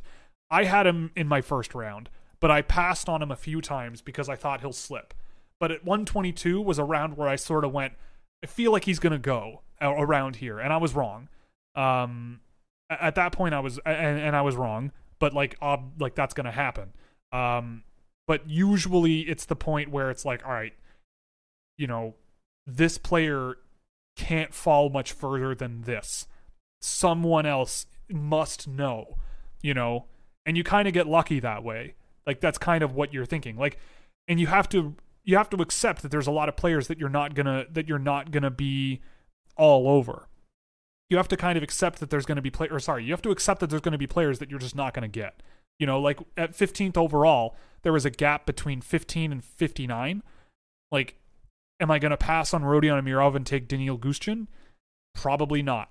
Like that that probably is not going to happen. Um and and I got lucky and and was able to land Gushchin later on. But yeah, still. You get what I'm you get what I'm getting at. It's kind of a game. I mean, you you have to have a list of guys that you want, that you're targeting. And if you have that target list and you you know, to me, if you you you basically let everyone else do the work for you and bump names down in the draft board and then when it comes to your pick there should be names where you're like these are all really good players but understand the biases like Pashin is small plays in not Moscow and St. Petersburg, uh, largely was in the junior leagues last year, and does have some flaws. So I thought teams are going to pass on him, even though he's a good player. Like, I don't, I just, I'll let him go. And that was a good gamble. Whereas with Daniil Gushchin, USHL, good producer, um, tons of fun to watch. Like, someone was going to pounce on that at some point. And, you know, again, I picked him a little bit higher. I could have gotten him at 64 and maybe done a Niemela at 59. Other way around, doesn't matter. But it's all a game, I guess, is what I'm saying. And and you got to figure out who's gonna who who you think is gonna go between your next two slots and decide whether or not that's a player you'd be willing to lose. But I always find that more often than not, until about in this year's in 2020 at least, until I'd say I felt like I was sort of losing it a little bit around the seven in the seventh round. Like I was pretty confident about Ethan Cardwell at 177, taking the goalie Nikolaev at 180, 180, um, and Tutniev at 168. Those guys were I was still pretty confident. Suchkov at 189, still pretty confident. Um, but beyond that, like Burns and Lukachev, that's when I was kind of going. Eh, I don't know. We'll see. I don't. I don't know. One of those names should have been Cameron Berg, and I'll say that forever. Um, last week I heard you had a piece on Mario Ferraro. It is on McKeen's. It's not out on McKeen's yet, but it's on the way. So if you're a McKeen subscriber, it's there. If you're a patron subscriber, it's on the site. Um, but it will be available only through a paywall unless McKeen's puts it out puts it out for free. Um, Ace Beaupre, welcome to the first live stream of your life. Hey, Will, your take on Galchenyuk and if he can help the Leafs. Uh, he better. Um, this is his last kick at the can, I think. Um, Toronto is one of the more liberal organizations in the league. And if he can't figure something out, I think he's destined to go somewhere else. Um, he couldn't make it work with the Senators. Uh, and they have about as many open jobs as whatever joke you want to make. Um, yeah, tough. What happened to Zion Nybeck? I liked him. I, I loved him. Uh, like a lot did. He fell a lot and hasn't produced in the SHL. Well, he's small and he plays small. That's the big thing. Um, not a ton of skating pace to him. Not a ton of you know. He's really really skilled. I think he's been pretty good when I've seen him in the SHL. Really crafty, but he needs to be like elite crafty to make it work consistently. I think he's a long term project anyway. Like at least two more years in Sweden before you even think about bringing him over. But yeah, he he was a player where I was not surprised he slipped. Carolina took him where you couldn't really let him fall anymore, but I'm not I'm not surprised there's a bit of an adjustment to the SHL that is a bit troubling. Uh, it's so perplexing finding player values when even in the NHL level, coaches will sit all stars and play near replacement level players in prominent roles. That's true, but that's something you got to live with. Like, coaches are responsible for putting the teams on the ice that they believe are going to win. And the general manager's job is to get the names on the team that they believe can win. If there's dysfunction and disorganization there, then you got a problem. But if you have a good group of guys and your coach is on the same page, but has a different gut feeling about a certain combination of players and how they play together, then you, they're the coach. Like they are going to do that. And sometimes, like, just because a player is an all star doesn't mean it's impossible to bench them. And just because a player is near replacement level does not mean they have no value. It, it, coaches are weird for sure. Uh, obviously, you'd like the optimal lineup but what optimal means to someone is very different from what it might mean to you. And, you know, like obviously, like what benching Patrick Marleau, it doesn't it doesn't it doesn't sound right to me. And it might not be the logical decision. It might be the logical decision to say remove him from the lineup, but it's not something you, you didn't bring him in to bench him. You're not paying him 6 million dollars to bench him and he you know, he's a Hall of Famer. It, I'm not saying it's logical, but you know, and and if and if coaches have reason to feel like they should bench a player, then then that's their prerogative. I don't know. Uh, it's perplexing to you, but I mean, I don't I don't mean to just appeal to authority, but there there's also potentially lots of things that we're not aware of that might lead to these things happening. Um, but I mean, I would have a personally, if I was a coach, I'd have a really hard time telling Patrick Marleau that he's not playing in the NHL, uh, especially considering he was riding that Iron Man streak for however long it was. Um, as a Preds fan, there's very few prospects to look forward to in our system. We've covered Askarov and Tomasino. What are your thoughts on David Farrance? God, I love David Farrance. I voted for him for the Hobie Baker, and uh, he only played six games, but they were spectacular. If he signs in Nashville, great.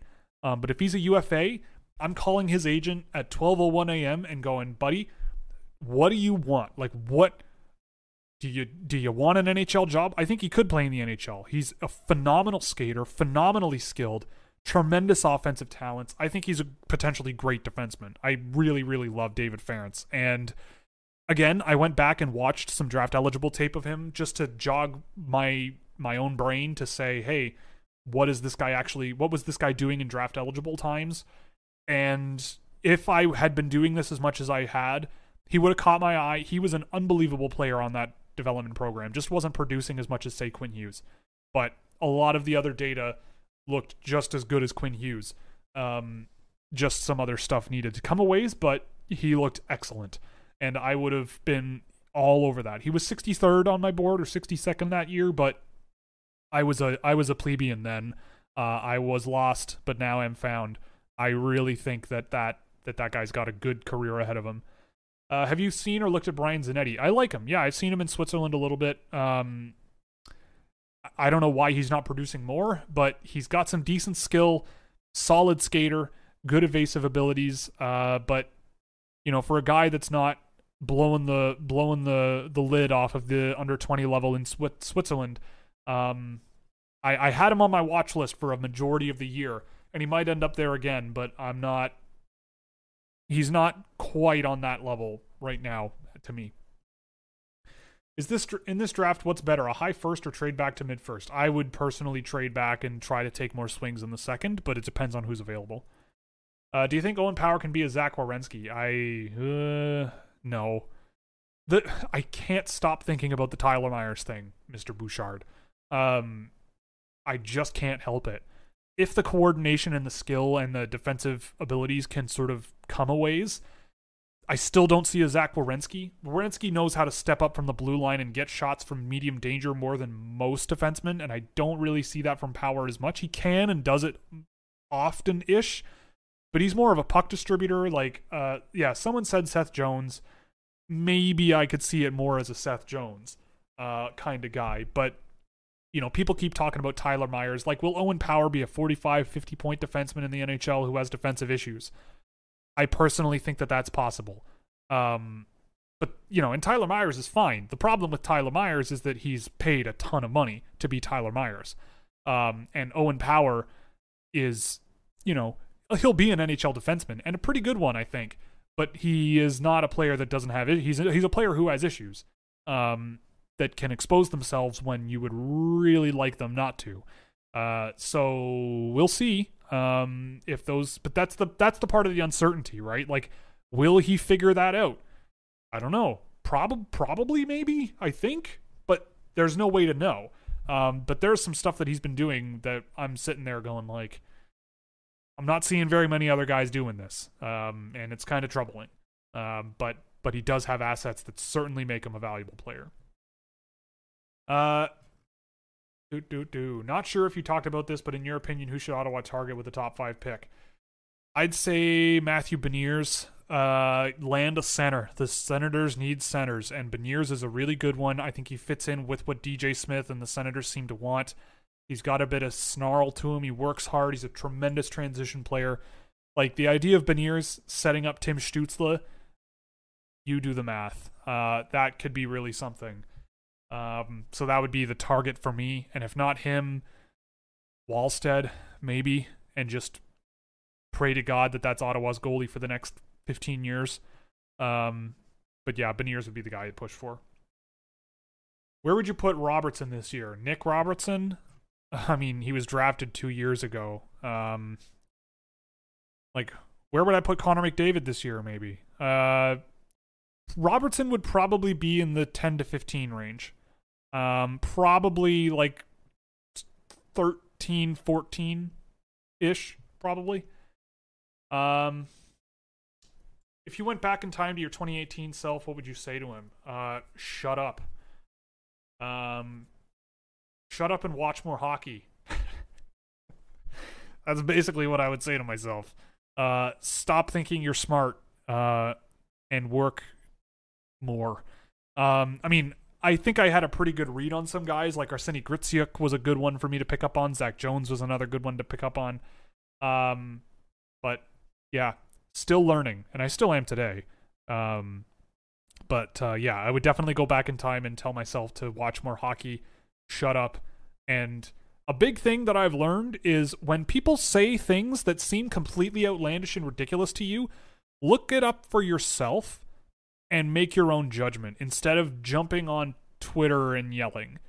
Not saying that anyone in here specifically does that, but it's really helpful to like when someone comes up with a take that calls themselves a scout or whatever, comes up with a take that seems completely nutty to you, try to find out your own reasoning to why that might be true and if it's not try to think about how you would articulate it differently.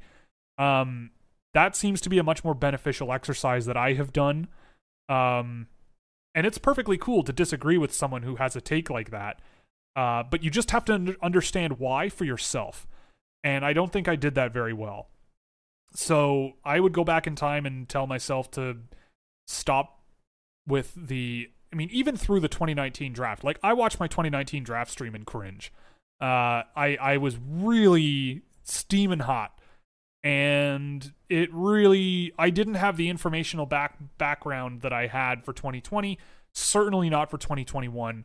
Um, and the more you learn, I mean, the Dunning Kruger effect affects everybody, including myself. Um, but I am I like to think that I'm sort of on the up and up, uh, and a little bit. I've been humbled quite a lot, and you know, felt like a bit of an idiot, but that'll happen. Um, so yeah, I'd go back to 2018 and say, uh, shut up, watch more hockey, work on the data more, stop being lazy. Uh, if this is what you really want to do, uh, because that's kind of what you need to do. Um, Seth Jarvis just turned 19, seven points in his first five games. Yeah, he looked great. Uh, yeah, he's been looking great. I watched a bit of Chicago this year. Him and Philip Tomasino have been fantastic. Uh, really, really good in, in the AHL this year. Um, CHL already doesn't make money. They need these players. I mean, the CHL actually, some teams do make money, but to me, I think the CHL needs to. I think, I think hockey in Canada, period, needs a complete restructuring. It's craziness how we do it here. Um, but some of those franchises make money. I think more of them make money than you think. Um, but also, yeah, if if an NHL team wants to poach a player off their roster because they should be in the AHL for their own career's sake, then yeah, make it so that you can pay them to do it. There should be a fee to do so, of course. Uh, but NHL teams should be able to afford that, and CHL teams should be welcoming to it if that's what they need. But if I'm being perfectly honest, I think we need to restructure like entirely how we deal with children in hockey and how they play hockey and how they're raised in hockey because it's really weird and really expensive and really private and it and I think Canada's sort of fallen behind. Can we compare Isaac Belliveau to Nicolas Beaudin? I wouldn't. I don't like Isaac Belliveau at all. I don't have him ranked. How does Svozil and Lambos compare to Edvinsson? Uh, that's a tough one. Uh, Edvinsson is a major project and he's a big, big risk. I think Lambos is the safest bet of them all in terms of being a defense first guy who you don't worry about a ton. Um, but I certainly don't see a top pick there. Svozil, he skates well, but he's a hard one to get a read on. I mean, like the data I've tracked on him is mediocre, but he's playing at a really high level. Um, he's actually a pretty good defensive player in terms of shutting down breakouts and everything, but his passing game is a bit of a mess. Like he he he panics a lot. Um, he doesn't really settle to play very well you know, when he's, you know, you're he's going to need to be a puck mover, and he doesn't move pucks particularly effectively. Like sixty percent of offensive transitions, he's turning pucks over. Um, that's going to need to improve. Like exiting the defensive zone at fifty six percent, that's not really good enough. Um, most defensemen are well higher than that, even if their offensive zone entry percentage is low. So, Yeah, that's a tough. It's a tough. He's a tough one to read, but I mean, again, he's playing in the top level of of Czech hockey. Bergevin said he expects Caulfield and Harris to turn pro at the end of the season. Do you see Caulfield in the NHL right away? I think he could play in the NHL right away. Harris, I would send to Laval, but but Caulfield has been awesome with Wisconsin. I think he jumps right into the into the Habs lineup and gives them even more scoring uh, that they kind of need. Your thoughts and impressions of Nils Lundkvist? I like him. I, I think the production outperformed what he was capable of, but that'll happen. Um, really, really smart two way guy with some good offensive tools, good skill, good shot, just good all around player, and and drives good results, and and is and is rewarded with it with production. Um, speaking of Laval, you said you speaking of Laval, you saw you liked the yeah, I did like the Raphael Harvey Pinard first goal on Instagram. Do you believe he has upside for the NHL? I mean, if anything, he's an energy player. Um, I love watching Raphael Harvey Pinard play hockey. I always have. He was a uh, I there was a video I did way back when I started the channel, going through each team uh, or undrafted players from 2018 that would have been worth a look in 2019, and RHP was on there. Um, hard worker, drove good results in multiple areas, really good skill, tons of fun to watch. You just respect the work that he put out there on the ice, and I hoped that he was rewarded for it, and the Habs took him. So I, think that if there's like an energy line guy who you just go out and crash and bang and can chip in offensively here and there, you know, I, I think that you got something there. He was one of the last picks in the draft. I, I thought that that was a great pickup for the Habs.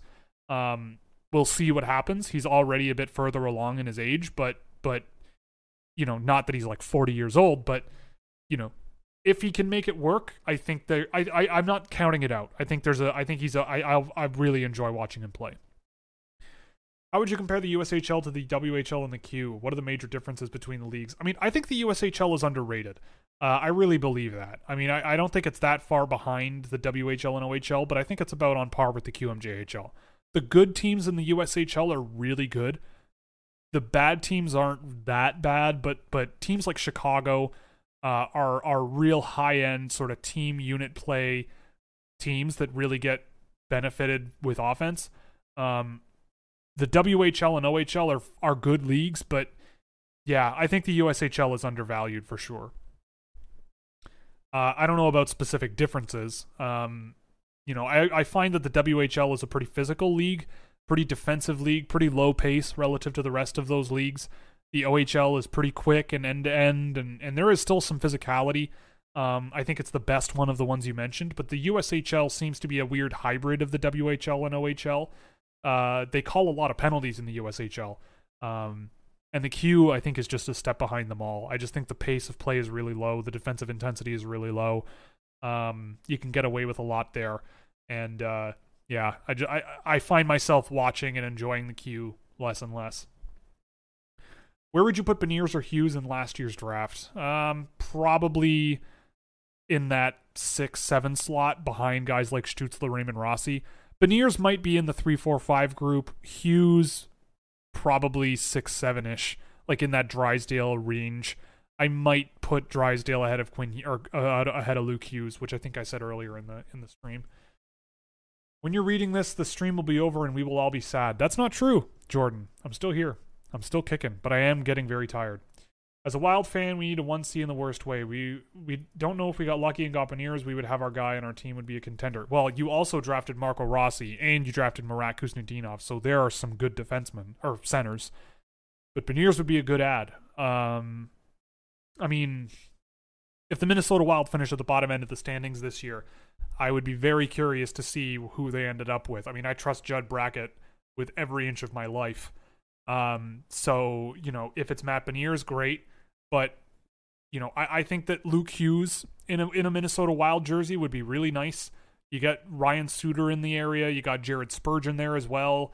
Um, you know, I, I, think that there's some interesting pieces there that you could learn from if you're Luke Hughes.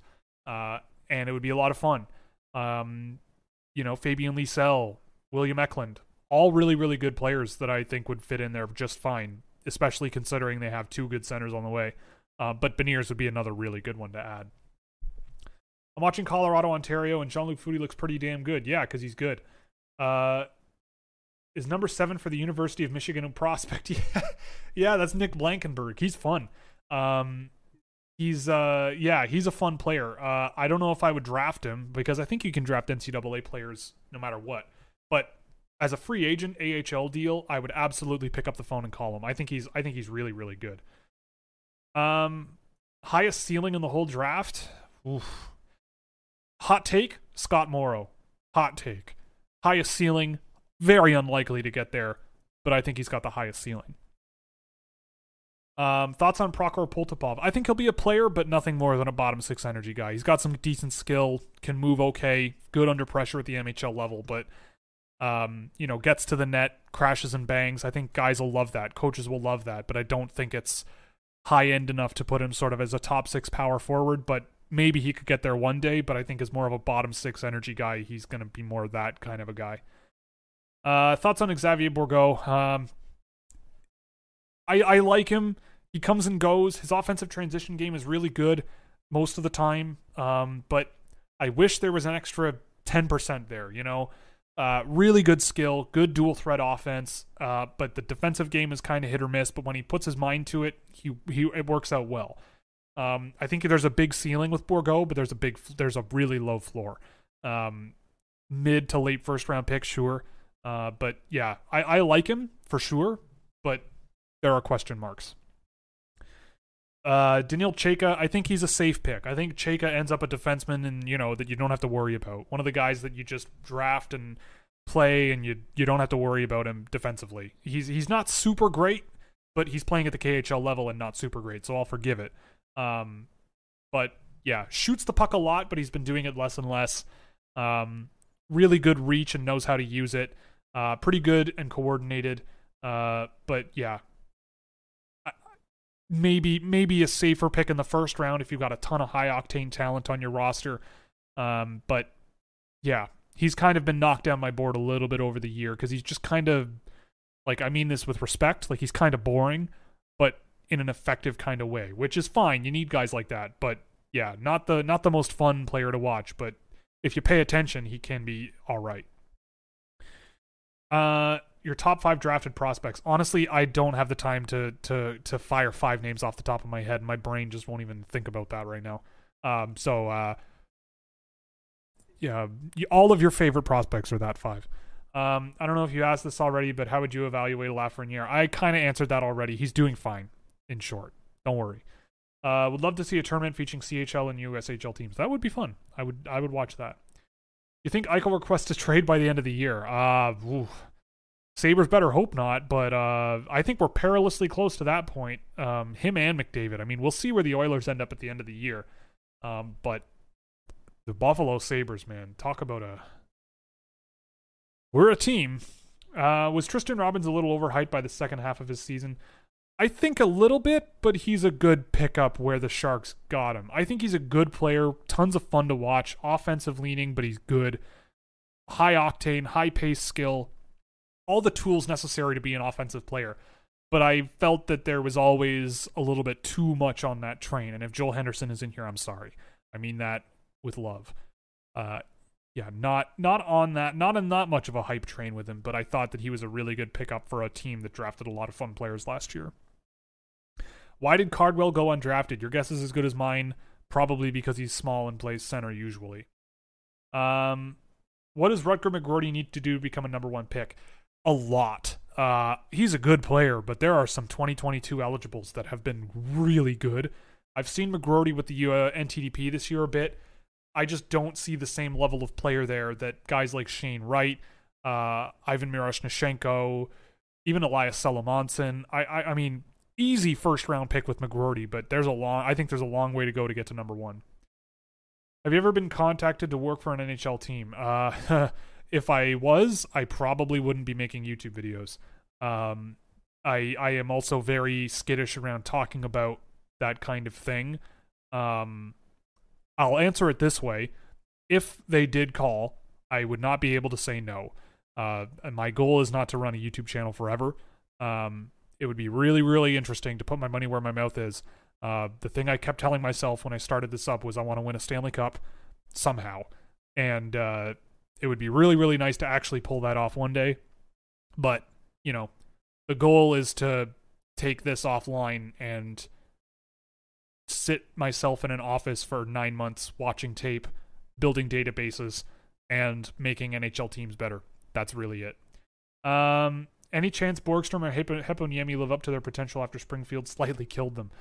Hopefully. I like Heponiemi. He's looked okay, but yeah, maybe. What does Galchenyuk need to do to be successful in Toronto? Play hockey good. He's on the end of his rope, I think. I don't know. I I have low hopes. I think he's just a guy for Toronto. That's why they traded him after he cleared waivers cuz they can send him up and down now, I think, and move him in and out. He's a guy. He's a warm body.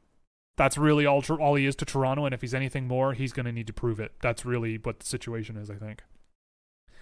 Thoughts on Brock Faber? Skates good, good player transitionally with the puck offensively. That's about it for me with that. Um, Nazar greater than McGroarty. I would believe it. I also like Devin Kaplan as well. He's a really good player. Um, and uh, there's another one I'm thinking of, but I can't remember. Uh, what did you think about Eemil Viro? Seems like he's going to be a boring third pairing guy who doesn't make mistakes. He's actually come a ways. I mean, his skating was what you're betting on. Uh, and you can do a lot worse than betting on defensemen who can skate. He's looked good this year from what I've seen and at the World Juniors as well. Um, do you think Jost has peaked as a depth center? I hope not. Um, Colorado sure rushed him to the NHL real quick, but uh, do you think he's peaked as a depth center? I mean, he's what, 22 now? So probably not peaked, but yeah. Uh, and the last thing, Michkov greater than Bedard. We'll see. It's 2021, barely. Let's put a cap in the 2023 greater than or less than. Uh, oh my goodness. Opening a can of worms with the last question here of the night, Ray Bro. Thoughts on the Toronto media treatment of Nylander is it, un- is it unjust? Stop reacting to the Nylander slander. That is red meat for two kinds of people. The Bowmanville dum dums who think anyone not Canadian shouldn't be a Toronto Maple Leaf, and reactionaries who go onto Twitter and retweet links to the Toronto Sun to yell about how bad the Toronto Sun is. Like, there are journalistic outlets that thrive off of antagonizing people because it makes people mad, and that's what drives clicks. It's it's objectively poor analysis on purpose. So the best thing to do is watch the Leafs play hockey and watch William Nylander be very good. He's not perfect, but he's very good. But relax. Like Steve Simmons has uh, had a shtick ever since I was little. It pays his bills because the people who love it legitimately, there are a lot of them. They're wrong, but there's a lot of them. And on the other hand, there are people who complain about it. And those two groups of people combined, like Steve Simmons was trending on Twitter today. And now I'm talking about him. The the job is done. He's getting paid very good money probably because of this. You know? Like that's how this works. It's a it's a grift, it's a racket, but grifting is nothing new. We live in a society full of it. So, you know, if you want it to go away, you ignore it and let your crazy uncle or grandparent or whatever yell and scream about trading William Nylander for Sam Bennett if that's what they want to do. Just be glad they're not the general manager of the team. Um but yeah, I I I, I saw that front page today and just put her down and walked away. uh all right. I uh, I'm to have to call it a night. Um I uh I, I I am very very out of it now. Uh I'm sure there's lots of names that I said I'm to check out. Uh but uh I can't promise that I will, unfortunately. Um I'm just like that sometimes. But uh, I will go through and, and see some of the names that popped up um, and, and have a look. But thank you very much for joining me. As always, this was lovely. Uh, next week, join me again Wednesday night, same time, same place, same everything. Uh, should be the Hoglander video will be for will be available for patrons tomorrow. Uh, I'll be shooting a Stutzle video this weekend. Uh, hopefully that'll be done this weekend. I can't promise that, but it should be done at least close to done on Monday. Um, and from there, uh, if you haven't read the rankings, read them. And uh, I'm off to, I mean, tidy up my desk. It's a disgusting mess right now. Um, but that's about it. So thank you very much for joining me. We'll see you next week. Uh, party on. Uh, wear a mask. Be safe. All those things. Um, also, if you know anyone who lives in Texas or anything, like my thoughts go out to you. Uh, I, I I don't have any, but like that situation is horrible. So if you or anyone you know or love or whatever or despise lives in Texas, um, my thoughts. So see you next week.